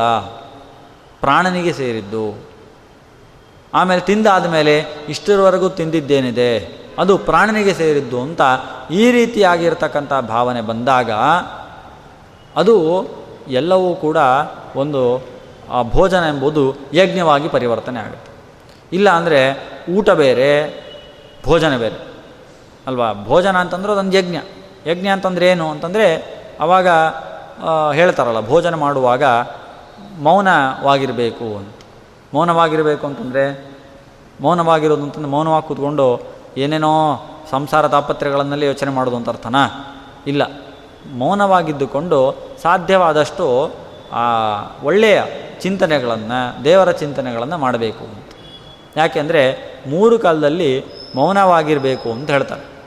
ಯಾವ್ಯಾವುದು ಅಂತಂದರೆ, ಹೋಮಕಾಲೇನ ಭಾಷೇತ, ಜಪಕಾಲೇ ಕದಾಚನ. ಸ್ನಾಸ್ಯತೋ ವರ್ಣ ಕಾಂತಿಂ, ಜುಹ್ವತೋಗ್ನಿ ಶ್ರಿಯಂ ಹರೇತ್, ಭುಂಜತೋ ಮೃತ್ಯುರಾಯುಷ್ಯಂ, ತಸ್ಮಾತ್ ಮೌನಮಾಚರೇತ್. ಹಾಗಾಗಿ ಈ ಮೂರು ಸಂದರ್ಭದಲ್ಲಿ ಮೌನಿಗಳಾಗಿರ್ಬೇಕಂತ. ಯಾಕಂದರೆ ಇಡೀ ದಿನ ಮಾತಾಡ್ತಾನೇ ಇರ್ತೀವಿ. ಸಿಕ್ಕ ಸಿಕ್ಕಾಗೆಲ್ಲ ಮಾತಾಡ್ತಿರ್ತೀವಿ. ಆದರೆ ಈ ಮೂರು ಸಂದರ್ಭದಲ್ಲಾದರೂ ಮಾತನ್ನು ನಿಲ್ಲಿಸಿ ಮೌನಿಗಳಾಗಿರಬೇಕು ಅಂತ. ಯಾವಾಗ ಅಂತಂದರೆ ಜಪಕಾಲೆ, ಜಪ ಮಾಡುವಾಗ. ಜಪ ಮಾಡುವಾಗ ಒಂದು ಒಬ್ಬರು ಪಕ್ಕದಲ್ಲಿ ಒಬ್ಬರು ಕೂತು ಬಿಟ್ರಂತೂ ಜಪ ಆಗೋದೇ ಇಲ್ಲ. ಅಲ್ವಾ? ಹರಟೆನೇ ಶುರು ಆಗಿಬಿಡುತ್ತೆ. ಅದು ಇದು ಇಪ್ಪತ್ತು ಹರಟೆ. ಹಾಗಾಗಿ ಕುಮಾರಿಯ ಇವ, ಭಾಗವತ ಹೇಳುತ್ತಲ್ಲ. ಆ ಕುಮಾರಿ ಮನೆಯಲ್ಲಿ ಬಡತನ ಇತ್ತು ಪಾಪ. ಆವಾಗ ಹೊರಗಡೆ ಅತಿಥಿಗಳು ಬಂದಿದ್ದಾರೆ. ಭತ್ತ ಕುಟ್ಟಬೇಕು ಕುಟ್ಟಬೇಕು ಬೆಳೆಗಳಿದೆ ಕೈಯಲ್ಲಿ. ಒಂದೊಂದೇ ಬಳೆ ತೆಗಿತಾ ಹೋದ್ಲು. ಎಷ್ಟು ಬಳೆ ತೆಗೆದ್ರೂ ಆ ಶಬ್ದ ಕೇಳ್ತಾ ಇದೆ. ಹೊರಗಡೆ ಗೊತ್ತಾಗಬಾರ್ದು, ಬಡತನ ಇದೆ ಅಂತ ಗೊತ್ತಾಗ್ಬಿಡುತ್ತೆ ಅಂತ ಹೇಳಿ ಅವಳು ಬಳೆ ತೆಗೆದ್ಲು. ಕೊನೆಗೆ ಏನು ಮಾಡಲು? ಎರಡೇ ಬಳೆ ಉಳಿದಿತ್ತು. ಈ ಕೈಲೊಂದು ಈ ಕೈಲೊಂದು. ಆವಾಗಲೂ ಶಬ್ದ ಬಂತು. ಆ ಒಂದೇ ಒಂದು ಬಳೆ ಇಟ್ಕೊಂಡ್ಲು ಆಮೇಲೆ. ಆವಾಗ ಶಬ್ದನೇ ಬರಲಿಲ್ಲ. ಅದನ್ನು ನೋಡಿ ಆವಾಗ ಅವ್ರು ತಿಳ್ಕೊಳ್ತಾರಂತೆ ಅವಧೂತರು ಒಬ್ಬರಿದ್ದರೆ ಮಾತ್ರ ಸಾಧನೆ ಆಗುವಂಥದ್ದು. ಒಬ್ರಿಗಿಂತ ಇನ್ನೊಬ್ರು ಹೆಚ್ಚಿದ್ರೆ ಹಜನೆ ಹರಟೆ ಆಗುತ್ತೆ ಹೊರತು ಸಾಧನೆ ಆಗಲ್ಲ ಅಂತ. ಹಾಗಾಗಿ ಒಬ್ರಿಗಿಂತ ಇನ್ನೊಬ್ಬರು ಹೆಚ್ಚಿದ್ದು ಬಿಟ್ಟರೆ ಇಬ್ಬರಿದ್ದು ಬಿಟ್ಟರೆ ಸಾಕು ನಮ್ಮದೇನಾಗುತ್ತೆ ಹರಟನೆ ಆಗುತ್ತೆ. ಹಾಗಾಗಿ ಜಪವನ್ನು ಏಕಾಂತದಲ್ಲಿ ಮಾಡಬೇಕು. ಹಾಗಾಗಿ ಜಪಕಾಲೇ ಕದಾಚನ. ಜಪಕಾಲದಲ್ಲಿ ಮಾತನಾಡಬಾರ್ದು. ಮಾತನಾಡಬಹುದು. ಅಂದರೆ ಭಾಳ ಏನೋ ಒಂದು ದೊಡ್ಡ ಜಿಜ್ಞಾಸೆ ಹುಟ್ಟಿತು ಅಂತಂದರೆ ಅಂತಹ ಜಿಜ್ಞಾಸೆಗೆ ಪ್ರಶ್ನೆ ಉತ್ತರ ಅದನ್ನು ತಿಳ್ಕೊಳ್ಬೋದು ಅದಕ್ಕೆ ನಿಷೇಧ ಅಲ್ಲ. ಆದರೆ ಹರಟೆ ಹೊಡಿಬಾರ್ದು. ಯಾವುದೇ ರೀತಿಯಾದ ಹರಟೆ ಹೊಡಿಬಾರ್ದು. ಯಾವುದೋ ಪ್ರವಚನ ಮಾಡಬೇಕು ಜಪಕಾಲದಲ್ಲಿ ಅಥವಾ ಪೂಜಾ ಕಾಲದಲ್ಲಿ ಪ್ರವಚನ ಮಾಡಬೇಕು ಅಂದರೆ ಮಾಡಬೇಕು. ಪಾಠ ಮಾಡಬೇಕಾ? ಮಾಡಬೇಕು. ಹರಟೆ ಹೊಡಿಬಾರ್ದು. ಪಾಠದಲ್ಲೂ ಹರಟೆ ಹೊಡಿಬಾರ್ದು, ಮತ್ತು ಪ್ರವಚನದಲ್ಲೂ ಹರಟೆ ಹೊಡಿಬಾರ್ದು. ಹಾಗಾಗಿ ಆ ಥರ ಮಾಡಬಾರ್ದು. ಆ ಥರ ಮಾಡಿದರೆ ಜಪಕಾಲದಲ್ಲಿ ಮಾಡಬಾರ್ದು. ಆಮೇಲೆ ಬೇರೆ ಕಾಲದಲ್ಲಿ ಮಾಡ್ಬೋದು. ಹಾಗಾಗಿ ಆ ಜಪಕಾಲದಲ್ಲಿ, ಪೂಜಾ ಕಾಲದಲ್ಲಿ ಮಾತಾಡಬಾರ್ದು. ಮತ್ತು, ಮತ್ತೆ ಯಾವಾಗ ಮಾತಾಡಬಾರ್ದು? ಸ್ನಾನ ಕಾಲದಲ್ಲಿ ಮಾತಾಡಬಾರ್ದು. ಸ್ನಾನ ಕಾಲದಲ್ಲಿ ಎಲ್ಲರೂ ಕೂಡ ಬಾತ್ರೂಮ್ ಸಿಂಗರ್ಗಳಾಗ್ಬಿಟ್ಟಿರ್ತಾರೆ ಎಲ್ಲ ಆವಾಗಲೇ ಎಲ್ಲ ಫಿಲ್ಮ್ ಹಾಡುಗಳು, ಎಲ್ಲ ಹಾಡುಗಳು ಆವಾಗಲೇ ಹಾಡೋದು. ಆವಾಗ ಮಾತಾಡಬಾರ್ದು. ಮಾತಾಡಬಾರ್ದು ಅಂದರೆ ಏನು ಮಾಡಬೇಕು? ಮೌನಿಗಳಾಗಿರಬೇಕಾ? ಮೌನಿಗಳಾಗಿರಬೇಕು ಅಂತ ಅರ್ಥ ಅಲ್ಲ ಅದಕ್ಕೆ. ಯಾವ್ಯಾವ ಸ್ನಾನ ಕಾಲದಲ್ಲಿ ವಿಹಿತವಾದ ಮಂತ್ರಗಳೇನಿದೆ, ಆ ಮಂತ್ರಗಳನ್ನೇ ಹೇಳಬೇಕು. ಆ ಮಂತ್ರಗಳನ್ನೇ ಹೇಳ್ತಾ ಇರಬೇಕು. ಅದು ಏನಾಗುತ್ತೆ ಅಂದರೆ, ಆ ಹರಟೆ ಹೊಡೆಯೋದೇನಿದೆಲ್ಲ ಅದನ್ನು ನಿಷೇಧ ಮಾಡಲಿಕ್ಕೆ ಹೇಳಿದ್ದು ಮೌನ ಅಂತಂದರೆ. ಮಾತಾಡಬಾರ್ದು ಅನ್ನೋ ಅರ್ಥದಲ್ಲಿ ಹೇಳಿದ್ದು ಅಷ್ಟೇ ಹೊರತು ಮಂತ್ರೋಚ್ಚಾರಣೆ ಮಾಡಬಾರ್ದು ಅನ್ನೋ ಅರ್ಥ ಅರ್ಥದಲ್ಲ ಆಮೇಲೆ ಇನ್ನೆಲ್ಲಿ ಇಲ್ಲಿ ಮಾಡಬಾರ್ದು? ಅಂತಂದರೆ ಭೋಜನ ಕಾಲದಲ್ಲಿ ಮಾಡಬಾರ್ದು. ಹೀಗೆ ಜಪಕಾಲದಲ್ಲಿ ಮತ್ತು ಸ್ನಾನ ಕಾಲದಲ್ಲಿ ಮತ್ತು ಭೋಜನ ಕಾಲದಲ್ಲಿ ಮೂರು ಕಾಲದಲ್ಲಿ ನಾವು ಹರಟೆಯನ್ನು ಹೊಡಿಬಾರ್ದು, ಮಾತಾಡಬಾರ್ದು ಅಂತ. ಮಾಡಿದ್ರೆ ಏನಾಗುತ್ತೆ ರೀ ಅಂತಂದರೆ ಸ್ನಾಸ್ಯತೋ ವರ್ಣ ಕಾಂತಿ. ನಮ್ಮ ಕಾಂತಿಯನ್ನು ವರ್ಣ ಕಳೆದು ಬಿಡ್ತಾನಂತೆ. ಸ್ನಾನ ಕಾಲದಲ್ಲಿ ಮಾತಾಡಿದ್ರೆ ನಮ್ಮ ಕಾಂತಿಯನ್ನು ಕಳೀತಾನಂತೆ. ಆಮೇಲೆ ಜುಕ್ಪದೋಗ್ನಿ ಶ್ರೀಯಂ ಹರೇತ್. ಜಪ ಮಾಡುವಾಗ ಹೋಮ ಮಾಡುವಾಗ ಮಾತಾಡಿದ್ರೆ ಅಗ್ನಿ ನಮ್ಮ ಸಂಪತ್ತನ್ನು ಹರ, ಅಪಹಾರ ಮಾಡ್ತಾನಂತೆ. ಭುಂಜತೋ ಮೃತ್ಯುರಾಯುಷಂ ಮೃತ್ಯು ಅಂದರೆ ಯಮ. ಆ ಯಮ ನಾವು ಊಟ ಮಾಡುವಾಗ ಮಾತಾಡಿದ್ರೆ ನಮ್ಮ ಆಯುಷ್ಯವನ್ನು ಅಪಹಾರ ಮಾಡ್ತಾನಂತೆ. ಹೀಗೆ ಈ ಥರ ಇರೋದರಿಂದಾಗಿ ನಾವು ಮೂರು ಕಾಲದಲ್ಲಿ ಆದರೂ ಕನಿಷ್ಠ ಪಕ್ಷ ಮೌನವನ್ನು ಆಚರಿಸಬೇಕು. ಅಂದರ್ಥ ಏನು ಅಂತಂದರೆ ಸದ್ವಿಚಾರಗಳನ್ನು ಮಾಡಬೇಕು, ಸತ್ಸಂಗವನ್ನು ಮಾಡಬೇಕು ಅಂತರ್ಥ.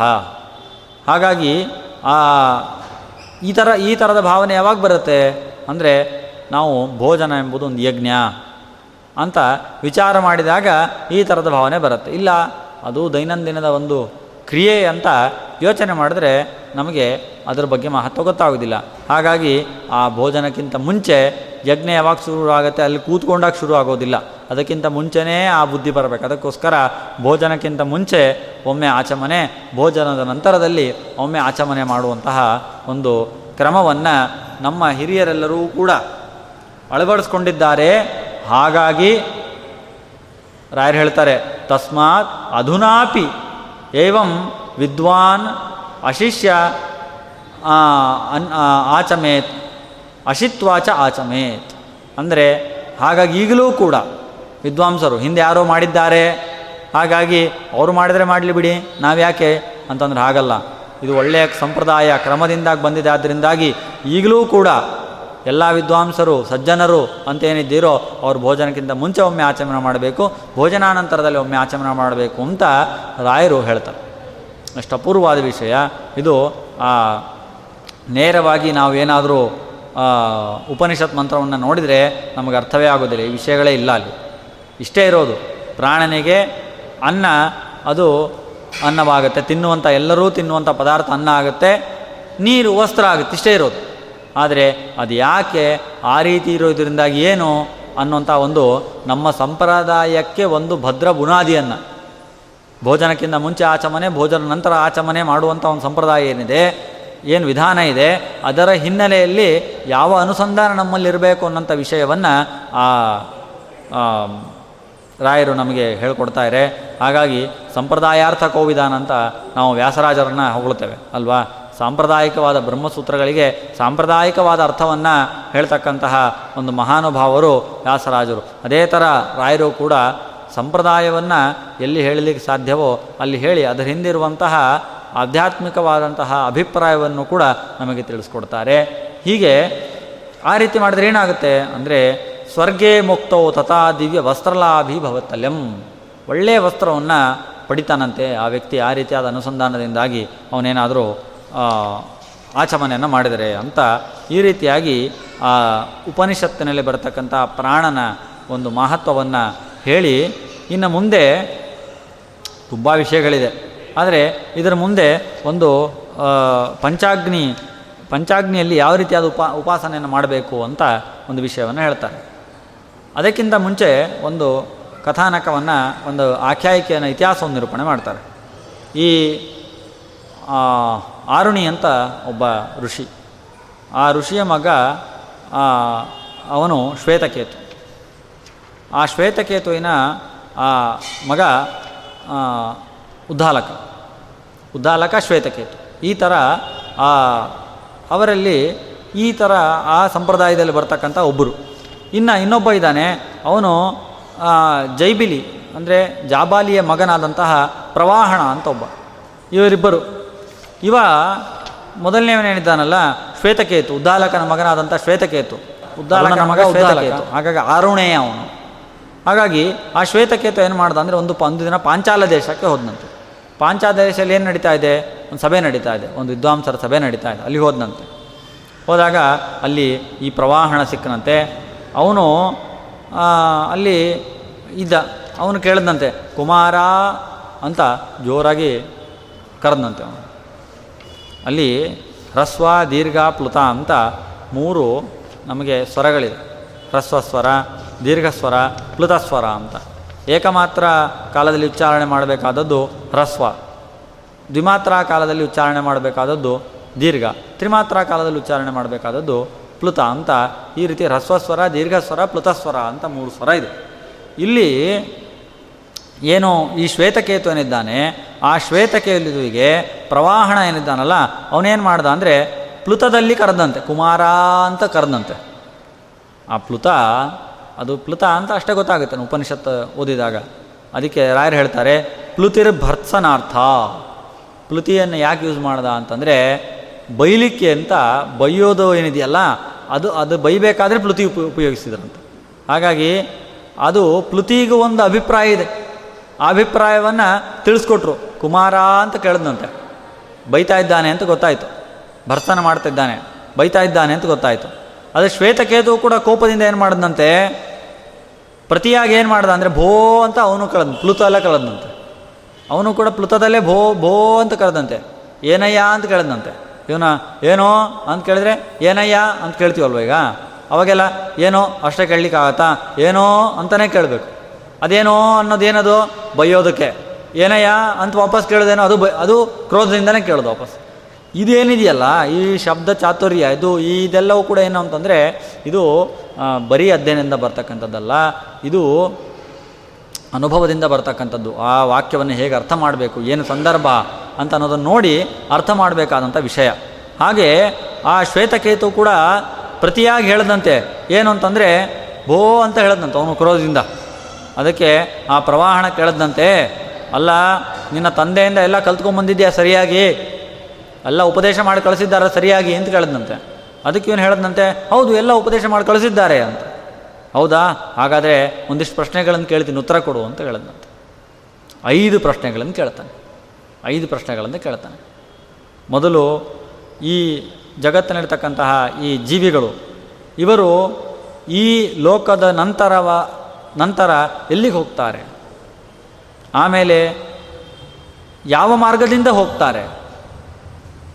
ಆ ವಾಪಸ್ ಈ ಲೋಕಕ್ಕೆ ಹೇಗೆ ಬರ್ತಾರೆ? ಅಂತ ಈ ರೀತಿಯಾಗಿ ಪಂಚಾಗ್ನಿಯ ಸಂಬಂಧಪಟ್ಟಂತಹ ಪ್ರಶ್ನೆ. ಈ ರೀತಿಯಾಗಿ ಐದು ಪ್ರಶ್ನೆಗಳನ್ನು ಕೇಳಿದಂತೆ. ಆ ಬ್ರಹ್ಮಲೋಕ ಬ್ರಹ್ಮಲೋಕ ಎಲ್ಲವೂ ಎಲ್ಲವೂ ಕೂಡ ಪಿತೃ, ಲೋ, ದೇವಯಾನ ಅಂದರೆ ಯಾವುದು? ಆ ಮಾರ್ಗದ ಬಗ್ಗೆ ತಿಳಿದಿದೆಯಾ? ಪಿತೃಯಾನ ಅಂತಂದರೆ ಯಾವುದು? ಆ ಮಾರ್ಗದ ಬಗ್ಗೆ ತಿಳಿದಿದೆಯಾ? ವಾಪಸ್ಸು ಬರಬೇಕಾದದ್ದು ಹೇಗೆ ಬರ್ತಾರೆ? ಎಲ್ಲ ಜೀವಿಗಳು ಆಯಿತು, ಯಾವುದೋ ಒಂದು ಮಾರ್ಗದಲ್ಲಿ ಹೋಗಲಿ. ಆದರೆ ಜೀವಿಗಳೆಲ್ಲ ವಾಪಸ್ ಹೇಗೆ ಬರ್ತಾರೆ ಅನ್ನೋದು ಗೊತ್ತಿದೆಯಾ? ಪಂಚಾಗ್ನಿಗಳು ಯಾವುದು ಅಂತ ಗೊತ್ತಿದೆಯಾ? ಆಮೇಲೆ ಈ ಪ್ರಜೆಗಳು ಆ ಮುಂದೆ ಐದನೇ ಪ್ರಶ್ನೆಯಲ್ಲಿ ಅವರು ಕೇಳ್ತಾರಂತೆ, ಈ ಒಳ್ಳೆಯ ರೀತಿಯಾದಂಥ ಪ್ರಜೋತ್ಪತ್ತಿ ಮಾಡಬೇಕಾದ್ರೆ ಏನು ಮಾಡಬೇಕು ಅಂತ ಐದು ರೀತಿಯಾಗಿರ್ತಕ್ಕಂಥ ಪ್ರಶ್ನೆಗಳನ್ನು ಕೇಳ್ತಾರೆ. ಕೇಳಿದ್ರೆ ಶ್ವೇತಕೇತುವಿಗೆ ಉತ್ತರನೇ ಗೊತ್ತಿಲ್ಲ. ಹಾಗಾಗಿ ಶ್ವೇತಕೇತುವಿಗೆ ತುಂಬ ಕೋಪ ಬಂತು. ಉತ್ತರ ಗೊತ್ತಿಲ್ಲ ಅಂತ. ಅದಕ್ಕೆ ಅವನು ಹೇಳ್ದ ಪ್ರವಾಹಣ ಹೇಳ್ದ, ಬಾ ಹಾಗಾದರೆ, ನನ್ನ ಹತ್ರ ಬಾ. ಇಲ್ಲಿ ಬಾ ಅರ್ಘ್ಯ ಪಾದ್ಯಾಚಮನೆಗಳನ್ನು ಕೊಡ್ತೀನಿ. ಇಲ್ಲೇ ವಾಸ ಮಾಡು ಅಂತ ಹೇಳದ್ನಂತೆ. ಅದಕ್ಕೆ ಅವನು ಹೇಳ್ದ ಅದು ಯಾಕೆ ಕರೆದಿದ್ದು ಅಂದರೆ ಉತ್ತರ ತಿಳ್ಕೊಂಡು ಹೋಗು ಅಂತ. ಆದರೆ ಅವನು ಹೇಳ್ದ, ಕೋಪದಿಂದ ಮನೆಗೆ ಹೋದ್ನಂತ ಶ್ವೇತಕೇತು ಉತ್ತರ ಕೊಡಲಿಕ್ಕಾಗಿಲ್ಲ ಅಂತ ಸಿಟ್ಟು ಮಾಡಿಕೊಂಡು ಮನೆಗೆ ಹೋದ. ಮನೆಗೆ ಹೋಗಿ ತಂದೆಯನ್ನು ಕರೆದ್ನಂತೆ. ಅಲ್ಲ, ನೀವು ನನಗೇನು ಹೇಳಿದ್ರಿ? ಎಲ್ಲ ಉಪದೇಶ ಮಾಡಿದ್ದೀನಿ ಅಂತ ಹೇಳಿದ್ರು ಅಲ್ವೋ ಹೌದು, ಉಪದೇಶ ಮಾಡಿದ್ದೀನಿ. ಉಪದೇಶ ಮಾಡಿಲ್ಲ ಸರಿಯಾಗಿ ನೀವು ನನಗೆ? ಅಂತ ಹೇಳಿದ್ರು ಯಾಕಪ್ಪ ಹೀಗೆ ಹೇಳ್ತಿದ್ಯಾ? ಅಲ್ಲಿ ಪ್ರವಾಹಣ. ಅವನು, ನನಗೆ ಐದು ಪ್ರಶ್ನೆಗಳನ್ನು ಕೇಳಿದ್ದಾನೆ ಒಂದು ಉತ್ತರನೂ ಗೊತ್ತಾಗಿಲ್ಲ ನನಗೆ. ಹಾಗಾಗಿ ಏನು ಉಪದೇಶ ಮಾಡಿದ್ದೀರಿ ನನಗೆ ಅಂತೇಳಿ ಅದಕ್ಕೆ ಅವನು ರಾಜ, ತಂದೆ ಹೇಳದಂತೆ, ನನಗೆ ನಿನ್ನ ಹತ್ರ ಅಂತ ಏನು ಅನಿವಾರ್ಯತೆ ಇದೆಯಪ್ಪ? ಯಾವುದನ್ನು ಮುಚ್ಚಿಟ್ಕೊಳ್ಳಿಲ್ಲ. ನನಗೇನು ಗೊತ್ತಿದೆಯೋ ಅದನ್ನೆಲ್ಲವನ್ನೂ ನಿನಗೆ ಹೇಳಿದ್ದೇನೆ.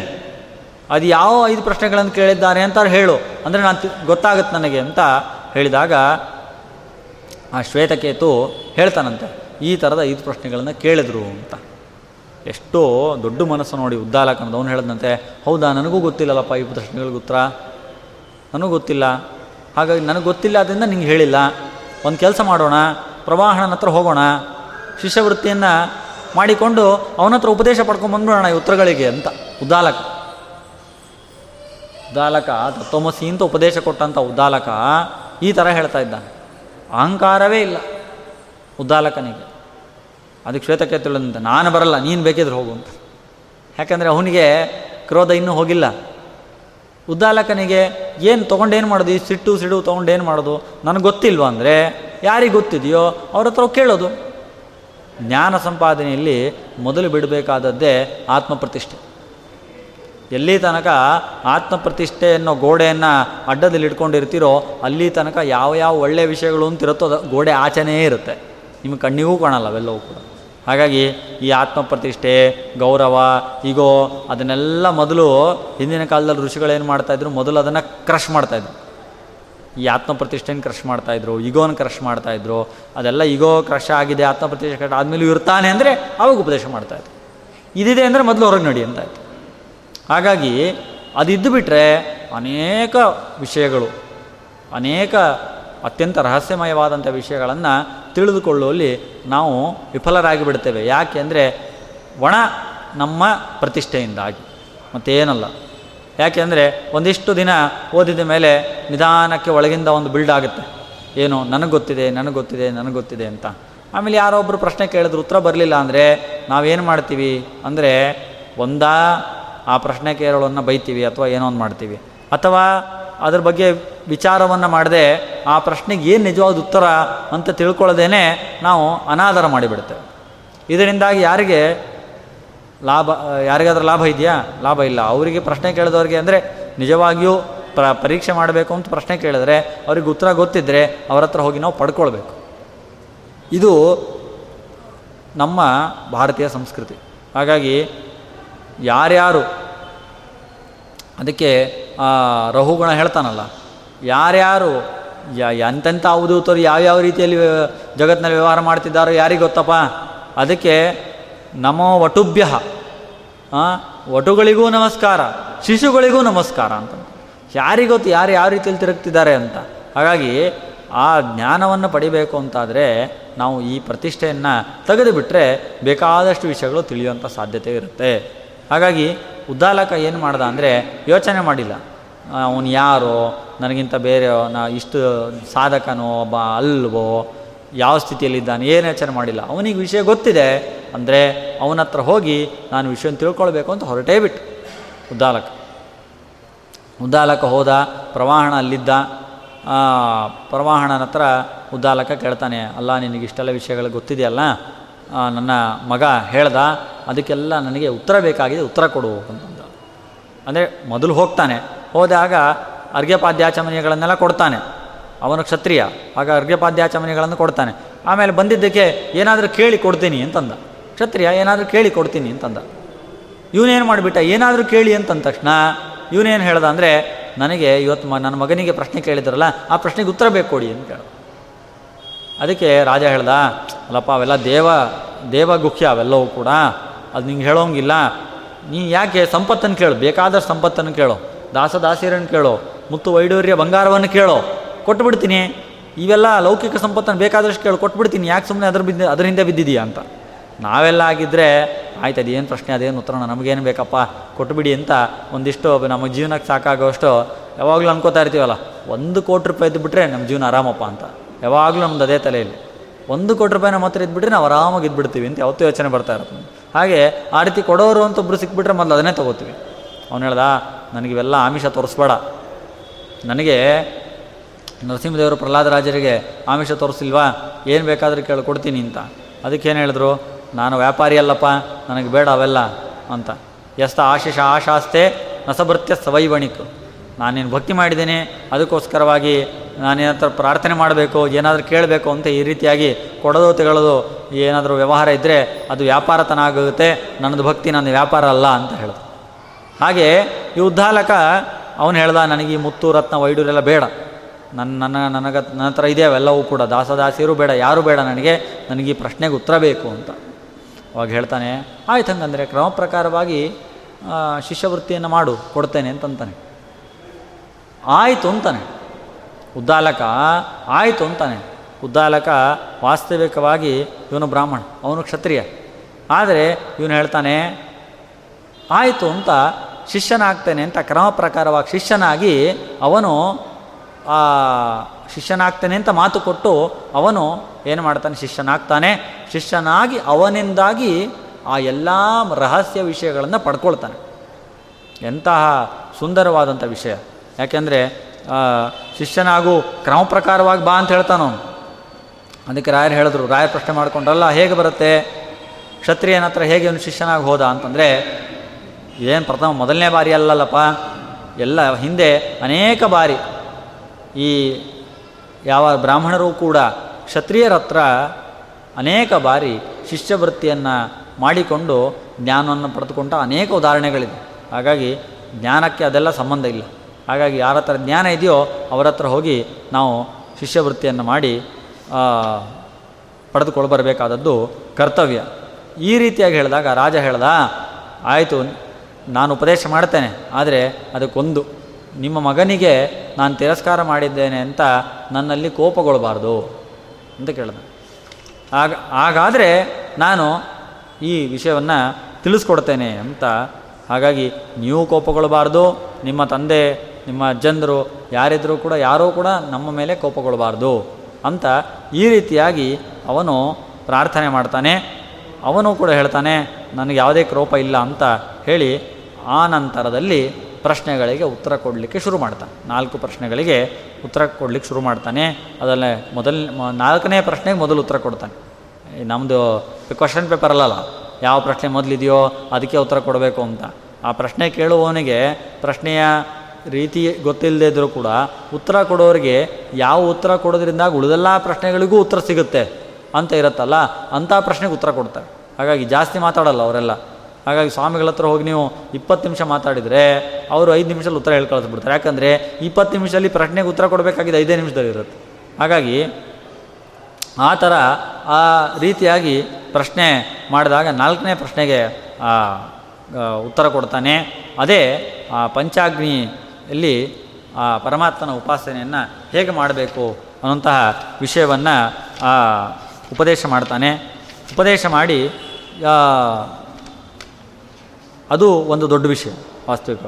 ವಾಸುದೇವ ಸಂಕರ್ಷಣ, ಪ್ರದ್ಯುಮ್ನ ಅನಿರುದ್ಧ ನಾರಾಯಣ ಎಂಬುವಂತಹ ಈ ಐದು ರೂಪವನ್ನು, ಐದು ಪ್ರತೀಕಗಳಲ್ಲಿ ಆರಾಧನೆ ಮಾಡಬೇಕು ಅನ್ನುವಂತಹ ಒಂದು ವಿಷಯವನ್ನು ದೀರ್ಘವಾಗಿ ನಿರೂಪಣೆ ಮಾಡ್ತಾನೆ. ಅದನ್ನು ಹೇಳುವಷ್ಟು ಸಮಯ ಇಲ್ಲ. ದೀರ್ಘವಾಗಿ ನಿರೂಪಣೆ ಮಾಡ್ತಾನೆ. ಆಮೇಲೆ ಮುಂದೆ ಇದೇ ರೀತಿಯಾಗಿ ಪ್ರಶ್ನೆಗಳಿಗೆ ಪ್ರಶ್ನೆಗಳಿಗೆ ಉತ್ತರ ಅಂತ ಈ ರೀತಿಯಾಗಿ ಐದು ಪ್ರಶ್ನೆಗಳಿಗೆ ಉತ್ತರವನ್ನು ತಗೊಳ್ತಾ ಇನ್ನೊಂದು ಪ್ರಶ್ನೆ ಇತ್ತು, ದೇವಯಾನ ಮತ್ತು ಪಿತೃಯಾನ ಅಂತ ಎರಡು ಮಾರ್ಗಗಳಿದೆ. ದೇವಯಾನ ಮತ್ತು ಪಿತೃಯಾನ ಅಂತ ಎರಡು ರೀತಿಯಾದ ಮಾರ್ಗಗಳಿದೆ.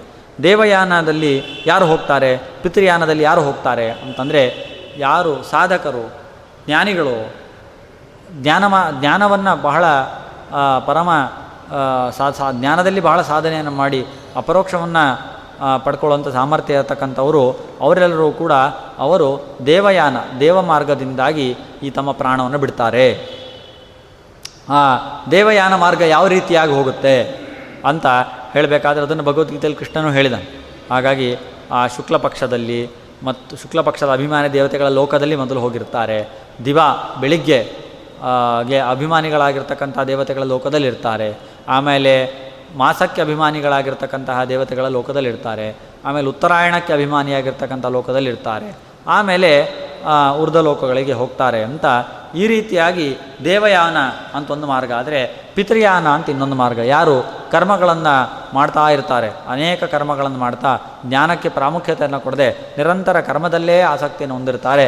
ಅವರು ರಾತ್ರಿ ಅಭಿಮಾನಿ ದೇವತೆಯ ಲೋಕದಲ್ಲಿ ಇರ್ತಾರೆ ಆಮೇಲೆ ಕೃಷ್ಣ ಅಭಿಮಾನಿ ದೇವತೆಯ ಲೋಕದಲ್ಲಿರ್ತಾರೆ ಆಮೇಲೆ ದಕ್ಷಿಣಾಯನ ಅಭಿಮಾನಿ ಲೋಕದಲ್ಲಿರ್ತಾರೆ ಆಮೇಲೆ ಚಂದ್ರಲೋಕದಲ್ಲಿ ಹೋಗಿ ಇರ್ತಾರೆ ಅಂತ ಈ ರೀತಿಯಾಗಿ ಪಿತೃಲೋಕದಲ್ಲಿ, ಚಂದ್ರಲೋಕದಲ್ಲಿ ಹೋಗಿರ್ತಾರೆ. ಆ ಚಂದ್ರಲೋಕದಲ್ಲಿ ದೇವತೆಗಳು ಅವರಿಂದ ಸೇವೆಯನ್ನು ಪಡೆದುಕೊಳ್ತಾರೆ. ಆನಂತರ ಪುನಃ ಅವರು ಆಕಾಶದಿಂದ, ಆಮೇಲೆ ಆಕಾಶದಿಂದ ವಾಯು ವಾಯುವಿನಿಂದಾಗಿ ನೀರು, ನೀರಿನಿಂದಾಗಿ ಪೃಥ್ವಿ ಅಂತ ಪೃಥ್ವಿಯಲ್ಲಿ ಬಂದು ಮತ್ತೆ ಅನ್ನದಲ್ಲಿ ಸೇರಿಕೊಂಡು ಮತ್ತೆ ಪುನಃ ಹುಡ್ತಾರೆ ಅಂತ ಈ ರೀತಿಯಾಗಿ ದೇವಯಾನ, ಪಿತೃಯಾನ ಅಂತ ಎರಡು ಮಾರ್ಗಗಳಿದೆ. ಆ ಎರಡು ಮಾರ್ಗದಲ್ಲಿ ಈ ರೀತಿಯಾಗಿ ಸಾಧನೆಯನ್ನು ಮಾಡ್ತಕ್ಕಂತಹ ವ್ಯಕ್ತಿಗಳು ಅವರು ಹೋಗ್ತಾರೆ ಅಂತ ಅನ್ನೋಂಥ ವಿಷಯವನ್ನು ನಿರೂಪಣೆ ಮಾಡ್ತಾರೆ. ಇನ್ನೊಂದು ಸಂದರ್ಭದಲ್ಲಿ ಮುಂದೆ ಈ ರೀತಿಯಾಗಿ ಸಾಧನೆ ಮಾಡಬೇಕು ಅಂತಾದಾಗ ಕೆಲವೊಂದು ಬಾರಿ ಏನಾಗುತ್ತೆ ಅಂದರೆ ಸಾಧನೆ ಮಾಡಬೇಕಾದರೆ ವಿಘ್ನಗಳು ಬರುತ್ತೆ. ಆ ವಿಘ್ನಗಳನ್ನು ಹೇಗೆ ಪರಿಹಾರ ಮಾಡಿಕೊಳ್ಬೇಕು ಅಂತ ಅದೊಂದು ಪ್ರಕರಣವನ್ನು ನಿರೂಪಣೆ ಮಾಡ್ತಾರೆ.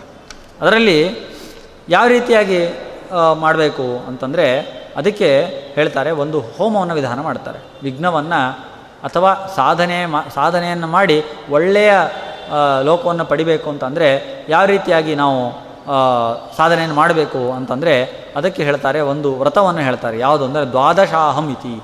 ಹನ್ನೆರಡು ದಿನ ಮಾಡಬೇಕಾದಂಥ ವ್ರತ ಅಂತ ಹೇಳ್ತಾರೆ. ಅದು ಹೇಗೆ ಮಾಡಬೇಕು ಅಂತಂದರೆ ಹನ್ನೆರಡನೇ ದಿನ ಒಂದು ಹೋಮ ಮಾಡಬೇಕು.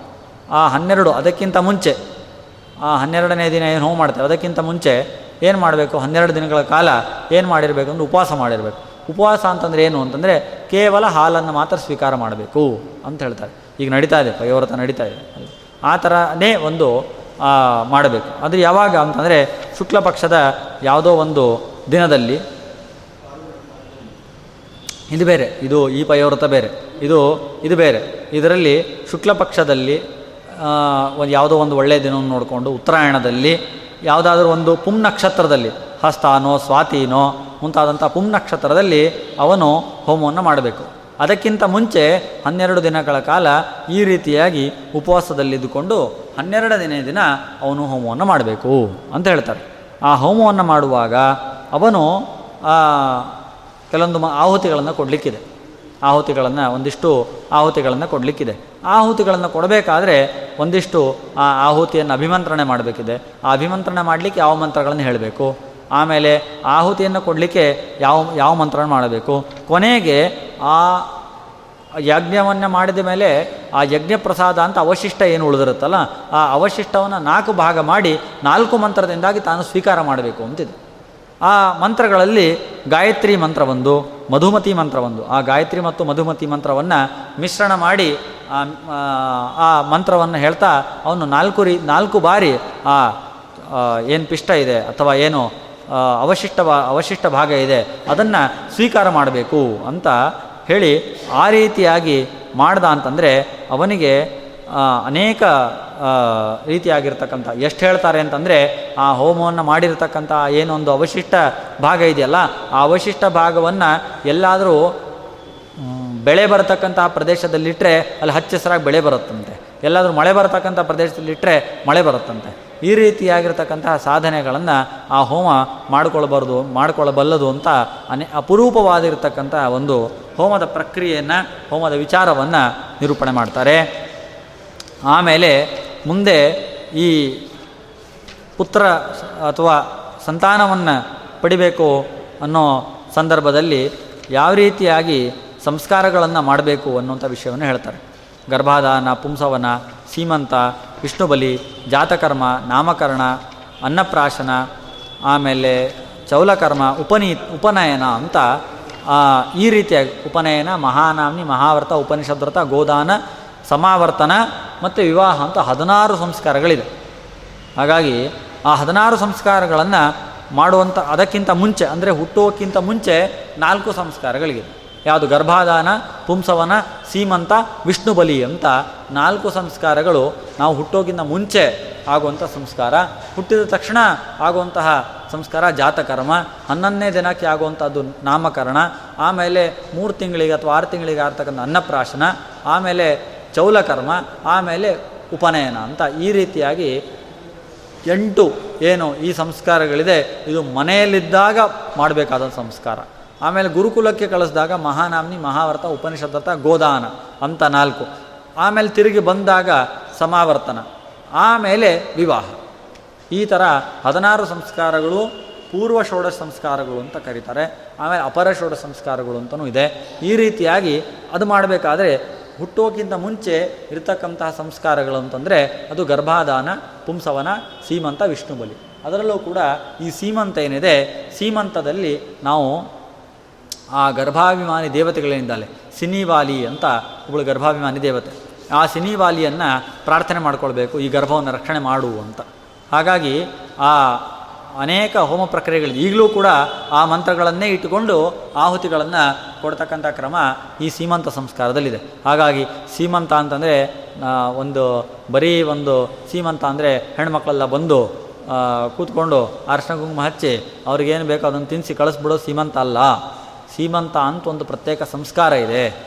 ಅದಕ್ಕೆ ಅನೇಕ ಕ್ರಮಗಳಿದೆ. ಅದನ್ನು ಎಲ್ಲ ಜ್ಞಾನಿಗಳು ಕೂಡ ತಾವು ನಿಬಂಧನೆ ಮಾಡಿದ್ದಾರೆ. ಹಾಗಾಗಿ ಗೊತ್ತಿದ್ದೋ ಇಷ್ಟು ದಿನ ಬಿಟ್ಟರೋ ಅದು ಬೇರೆ. ಇನ್ನು ಮುಂದೆ ಏನಾದರೂ ಯಾರಾದರೂ ಅಂಥ ಸಂದರ್ಭ ನಿಮ್ಮ ಮನೆಗಳೆಲ್ಲ ಆಗ್ತಾಯಿದ್ರೆ ಒಳ್ಳೆಯ ಪುರೋಹಿತರನ್ನು ಸಂಪರ್ಕಿಸಿ ಅದನ್ನು ಆ ಗರ್ಭಾಧಾನ ಸಂಸ್ಕಾರವನ್ನು ಮಾಡಬೇಕು. ಯಾಕೆಂದರೆ ಆ ಗರ್ಭಾಧಾನ ಸಂಸ್ಕಾರ ಆಗೋದೇನಿದೆಯಲ್ಲ ಅದು ಗರ್ಭಶುದ್ಧಿಗಾಗೋದು.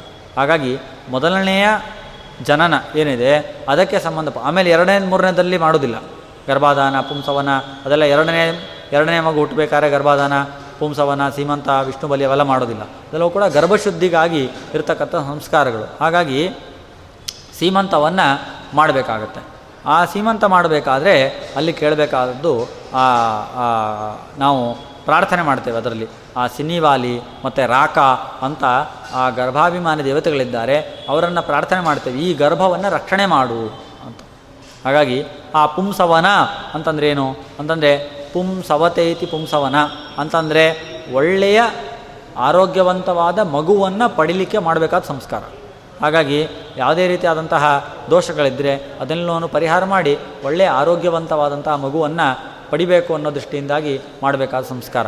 ಹಾಗಾಗಿಯೇ ಆ ತ, ಆ ಪುಂ ಗರ್ಭಾಧಾನ ಸಂಸ್ಕಾರ, ಪುಂಸವನ ಸಂಸ್ಕಾರದಲ್ಲಿ ಆ ಮೂಗಿನ ಮೂಗಿನ ಹೊಳ್ಳೇನಿದೆ, ಅದರಿಂದಾಗಿ ದ, ಗರಿಕೆ, ದೂರ್ವ ಏನಿದೆ, ಆ ದೂರ್ವ ಅಥವಾ ಮತ್ತು ಪಾಲಾಶಪತ್ರ, ಅದರ ರಸವನ್ನು ಮಾಡಿ ದೂರ್ವಾ ರಸಸೇಚನ ಅಂತ ಮೂಗಿನ ಹೊಳಕಳಿಗೆ ಹಾಕ್ತಾರೆ. ಅದನ್ನು ಹಾಕಿದರೆ, ಆ, ಪತ್ರಮೇಕಂ ಪಲಾಶಸ್ಯ, ಪಿಷ್ಟ್ವಾ ದುಗ್ಧೇನ ಗರ್ಭಿಣಿ ಆ ಒಂದು ಪತ್ರ, ಪಲಾಶದ ಪತ್ರವನ್ನು ಪೇಷಣೆ ಮಾಡಿ, ಅಂದರೆ ಪೇಸ್ಟ್ ಮಾಡಿ, ಗರ್ಭಿಣಿ ತಾನು ಸ್ವೀಕಾರ ಮಾಡಿದರೆ ಒಳ್ಳೆಯ ಆರೋಗ್ಯವಂತವಾದ ಮಗುವನ್ನು ಪಡಿಲಿಕ್ಕೆ ಸಾಧ್ಯ ಅಂತ ಈ ರೀತಿಯಾಗಿ ಅನೇಕ ಸಂಸ್ಕಾರಗಳಲ್ಲಿ ಅನೇಕ ವೈಜ್ಞಾನಿಕತೆ ಇದೆ. ಮತ್ತು ಹುಡ್ಕೊಂಡು ಹೋಗಬೇಕಾಗಿಲ್ಲ.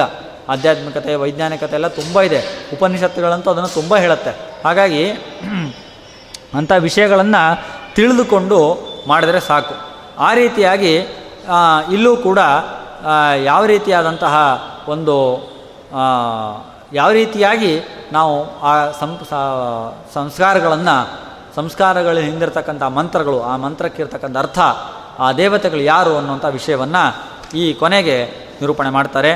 ಅದೇ ರೀತಿಯಾಗಿ, ಆ, ಜಾತಕರ್ಮ ಸಂಸ್ಕಾರ ಹೇಗೆ ಮಾಡಬೇಕು, ರಹಸ್ಯವಾಗಿ ನಾಮಕರಣ ಹೇಗೆ ಮಾಡಬೇಕು, ಸ್ತನ್ಯಪ್ರಾಶನ ಹೇಗೆ ಮಾಡಬೇಕು ಅಂತ ಈ ರೀತಿಯಾಗಿ ಅನೇಕ ಕ್ರಮದಿಂದಾಗಿ ಆ ಉಪನಿಷತ್ತಿನಲ್ಲಿ ಅನೇಕ ತುಂಬ ಅತಿ ಹೆಚ್ಚು ಜ್ಞಾನಿಗಳಿಗೆ, ಬ್ರಹ್ಮದೇವರಿಗೆ ಮಾತ್ರ ತಿಳಿಲಿಕ್ಕೆ ಯೋಗ್ಯವಾಗಿರ್ತಕ್ಕಂತಹ ಮಧುವಿದ್ಯೆ ಮೊದಲಾದಂಥ ವಿದ್ಯೆಗಳನ್ನು ಉಪದೇಶ ಮಾಡಿದ್ದಾರೆ. ಸಾಮಾನ್ಯರಾದಂಥ ನಮಗೂ ಬೇಕಾಗುವಂತಹ ಇಂಥ ಸಂಸ್ಕಾರ ವಿಷಯಗಳನ್ನು ಕೂಡ ಉಪದೇಶ ಮಾಡಿದ್ದಾರೆ. ಆ ಮಧುವಿದ್ಯೆ ಮೊದಲಾದಂಥ ವಿಷಯಗಳೇನಿದೆ ಅದು ತಿಳಿಲಿಕ್ಕೆ ಮಾತ್ರ ಸಾಧ್ಯ. ಯಾಕೆಂದರೆ ಪ್ರಶ್ನೆ ಬರುತ್ತೆ, ಮಧುವಿದ್ಯೆ ನಮಗೆ ಉಪಾಸನೆ ಮಾಡಲಿಕ್ಕಾಗಲ್ಲ ಅಂದರೆ ನಾವ್ಯಾಕೆ ಸ್ವಾಮಿ ಅದನ್ನು ಓದಬೇಕು ಅಂತ? ಅದಕ್ಕೆ ಆಚಾರ್ಯ ಹೇಳಿದರು ತಾತ್ಪರ್ಯದಲ್ಲಿ, ಅದು ತಿಳಿದ್ರೇ ನಿನಗೆ ಫಲ ಇದೆ. ಈ ರೀತಿಯಾಗಿದೆ ಮದುವಿದ್ದೆ ಅಂತ ತಿಳಿದರೆ ಸಾಕು, ಅದನ್ನು ಉಪಾಸನೆ ಮಾಡಬೇಕಾಗಿಲ್ಲ. ಇದೆಲ್ಲ ಏನು ಅಂತಂದರೆ, ಇದನ್ನು ತಿಳಿದು ಉಪಾಸನೆ ಮಾಡಲಿಕ್ಕೆ ಸಾಧ್ಯವಾದದ್ದು, ಆಚರಣೆ ಮಾಡಲಿಕ್ಕೆ ಸಾಧ್ಯ ಆದದ್ದು ಅಂತ ಎರಡು ಭಾಗಗಳಿದೆ ಉಪನಿಷತ್ತಿನಲ್ಲಿ. ಹಾಗಾಗಿ ಅಂತಹ ಒಂದು ಅಪೂರ್ವವಾದಂತಹ ಕಾಣ್ವ ಯಜುಶಾಖೆಗೆ ಸಂಬಂಧಪಟ್ಟಿರ್ತಕ್ಕಂತಹ ಒಂದು ಉಪನಿಷತ್ತು, ಅದು ಆರಣ್ಯಕ ವಾಸ್ತವಿಕವಾಗಿ ಬೃಹದಾರಣ್ಯಕ. ಆರಣ್ಯಕವೂ ಹೌದು, ಉಪನಿಷತ್ತು ಹೌದು. ಹಾಗಾಗಿ ಅಂತಹ ಆ ಉಪನಿಷತ್ತಿಗೆ ಸಂಪೂರ್ಣವಾಗಿ ಮೊದಲಿಂದ ಕೊನೆಯವರೆಗೂ ಕೂಡ ಎಷ್ಟು ದೊಡ್ಡ ಉಪನಿಷತ್ತು ಹೆಸರೇ ಹೇಳುತ್ತೆ, ಬೃಹತ್ ಅಂತ. ಹಾಗಾಗಿ ಬೃಹದಾರಣ್ಯಕ ಇದು. ಅಂಥ ದೊಡ್ಡ ಆ ಉಪನಿಷತ್ತೇನಿದೆ, ಅದರ ಪ್ರತಿಯೊಂದು ರುಕ್ಕುಗಳಿಗೂ ಕೂಡ ರಾಯರು ಖಂಡಾರ್ಥವನ್ನು ಬರೆದು ಮಹದುಪಕಾರವನ್ನು ಮಾಡಿದ್ದಾರೆ. ಅದನ್ನು ಓದಿದಾಗಲೇ ಅದರ ಒಂದು ಆಸ್ವಾದನೆಯನ್ನು ಮಾಡಲಿಕ್ಕೆ ಸಾಧ್ಯ. ಆರು ಪಂಕ್ತಿ ಬರೆದಾಗ, ಮೂಲ ನೋಡಿದಾಗ ಅರ್ಥ ಆಗಲ್ಲ ಅಂತ ತಲೆ ಕೆಳಕಾಗಿ ಕೂತ್ಕೊಂಡಾಗ ರಾಯರ ವ್ಯಾಖ್ಯಾನವನ್ನು ತೆಗೆದರೆ ಆಗ ಉತ್ತರ ಸಿಗುತ್ತೆ. ಹಾಗಾಗಿ ನೀವೆಲ್ಲೇ ಇರಲಿ, ಪರಿಮಳವನ್ನು ಅಧ್ಯಯನ ಮಾಡಬೇಕಾದ್ರೂ ಎಲ್ಲಿ ನ್ಯಾಯಸದ ಓದಬೇಕಾದ್ರೆ ನಮಗೆ ಈ ಜಾಗದಲ್ಲಿ ಹಿಡಿದಾ ಇದೆ ಅಂತ ಅನಿಸುತ್ತೆ ಅಂದರೆ ಅಲ್ಲಿ ರಾಯರು ಅಲ್ಲಿ ಪ್ರತೀಕ ಗ್ರಹಣ ಮಾಡಿ ಅದಕ್ಕೆ ಉತ್ತರ ಕೊಟ್ಬಿಟ್ಟಿರ್ತಾರೆ. ಅಥವಾ ಆ ವಾಕ್ಯಕ್ಕೆ ಅರ್ಥ ಬಿಡಿಸ್ಬಿಟ್ಟಿರ್ತಾರೆ. ಹೀಗೆ ನಮಗೆ ಕೇವಲ ಸಂಸಾರದ ದುಃಖಗಳನ್ನು ಮಾತ್ರ ಪರಿಹಾರ ಮಾಡೋರಲ್ಲ ಅವರು. ಈ ಆಧ್ಯಾತ್ಮಿಕ ದುಃಖಗಳನ್ನೂ ಪರಿಹಾರ ಮಾಡ್ತಕ್ಕಂಥವ್ರು. ಹಾಗಾಗಿ ಅದಕ್ಕೆ ಹೇಳಿದ್ದು, ನಾ ಮೊದಲು ಹೇಳಿದ್ದೆ ಶ್ರೀಮಧ್ವ ಮತ ದುಗ್ಧಾಬ್ಧಿ ಚಂದ್ರಾವತ ಸದಾನಗ ಅಂತ. ಯಾಕೆ ಚಂದ್ರ ಅಂತ ಯಾಕಂದ್ರು ಸ್ವಾಮಿ, ಸೂರ್ಯ ಅಂತ ಯಾಕಂದಿಲ್ಲ ಅಂದರೆ ಸೂರ್ಯ ಪ್ರತಾಪ ಅಲ್ವಾ? ಅಂದರೆ ಅವನು ಸೂರ್ಯ ಏನಿದ್ದಾನೆ, ಅವನ ಬಿಸಿಲಿಗೆ ನಮಗೆ ಸಾಕಾಗಿ ಹೋಗುತ್ತೆ. ಚಂದ್ರ ಆಗಲ್ಲ ಕೌಮುದಿ, ತಂಪು. ಎಲ್ಲೂ ಕೂಡ ಅವರು ಯಾರನ್ನು ಬೈಯೋದಿಲ್ಲ ಯಾರನ್ನೂ ನಿಂದನೆ ಮಾಡೋದಿಲ್ಲ ತಮ್ಮ ಗ್ರಂಥಗಳಲ್ಲಿ. ಏನು ಆಚಾರ್ಯ ಏನು ವಿಷಯ ಹೇಳಿದ್ದಾರೆ? ಜೈತರಿಸ ಟೀಕಾಕೃತ್ಪಾದರು ಏನು ವಿಷಯ ಹೇಳಿದ್ದಾರೆ? ವ್ಯಾಸರಾಜರು ಏನು ವಿಷಯ ಹೇಳಿದ್ದಾರೆ? ಎಲ್ಲ ವಿಷಯಗಳನ್ನು ಚಾಚೂ ತಪ್ಪದೆ ನಿರೂಪಣೆ ಮಾಡ್ತಾರೆ. ಒಬ್ರಿಗೆ ಅನ್ನೋದಾಗಲಿ ಒಬ್ಬರಿಗೆ ಬೈಯೋದಾಗಲಿ ಏನೂ ಮಾಡೋದಿಲ್ಲ. ಅಂತಹ ಚಂದ್ರನ ಹಾಗೆ ತಂಪನ್ನು ನಮ್ಮ ಮನಸ್ಸಿಗೆ ಉಂಟು ಮಾಡ್ತಂಥವ್ರು ಹಾಗಾಗಿಯೇ ಸ್ತೋತ್ರ ಮಾಡಿದ್ದು ಶ್ರೀ ಮಧ್ವಮತ ದುಗ್ಧಾಬ್ಧಿ ಚಂದ್ರೋವತು ಸದಾನಾಗ ಅಂತ. ಹಾಗಾಗಿ ಸೂರ್ಯ ಅನ್ನಲಿಲ್ಲ ಚಂದ್ರ ಅಂತಂದರು. ಹಾಗಾಗಿ ಅಂತಹ ಚಂದ್ರರ, ಚಂದ್ರ ರೀತಿಯಲ್ಲಿ ಚಂದ್ರನ ಹಾಗೆ ನಮ್ಮ ಆಧ್ಯಾತ್ಮಿಕ ತಾಪವನ್ನು ಮತ್ತು ಸಾಂಸಾರಿಕ ತಾಪವನ್ನು ಎರಡನ್ನೂ ಪರಿಹಾರ ಮಾಡತಕ್ಕಂತಹ ಆ ರಾಯರ ಒಂದು ವಿಶೇಷತೆ ಅಂತಹ ಖಂಡಾರ್ಥವನ್ನು ರಾಯರು ಬರೆದಿದ್ದಾರೆ. ಅದರ ಮಂಗಳ ಯಸ್ಯ ತ್ರೀಣಿ ದಿತಾನಿ ವೇದವಚನೆ ರೂಪಾಣಿ ದಿವ್ಯಾನಲಂ ಬಡ್ತದ್ದರ್ಶನಮಿತ್ತಮೇವ ನಿಹಿತಂ ದೇವಸ್ಯ ಭರ್ಗೋ ಮಹತ್ ವಾಯೋ ರಾಮವಚೋ ನಯಂ ಪ್ರಥಮಕಂ ಪ್ರಕ್ಷೋ ದ್ವಿತೀಯಂ ವಪುಃ ಮಧ್ವೋ ಯತ್ತು ತೃತೀಯಕಂ ಕೃತಮಿದಂ ಭಾಷ್ಯಂ ಹಿ ತೇನ ಪ್ರಭೌ ಅಂತ ಈ ರೀತಿಯಾಗಿ ಆ ಭಾಷ್ಯ, ಆ ಭಾಷ್ಯದ ಖಂಡಾರ್ಥವನ್ನು ಕೂಡ ರಾಯರು ಮುಗಿಸ್ತಾರೆ. ಪೂರ್ಣ, ಪೂರ್ಣಾಗಣ್ಯ ಗುಣೋದಾರ ಧಾಮ್ನೇ ನಿತ್ಯಾಯ ವೇದಸೆ ಅಮಂದಾನಂದ ಸಾಂದ್ರಾಯ ಪ್ರೇಯಸೆ ವಿಷ್ಣವೇ ನಮಃ. ಶ್ರೀಕೃಷ್ಣಾರ್ಪಣಮಸ್ತು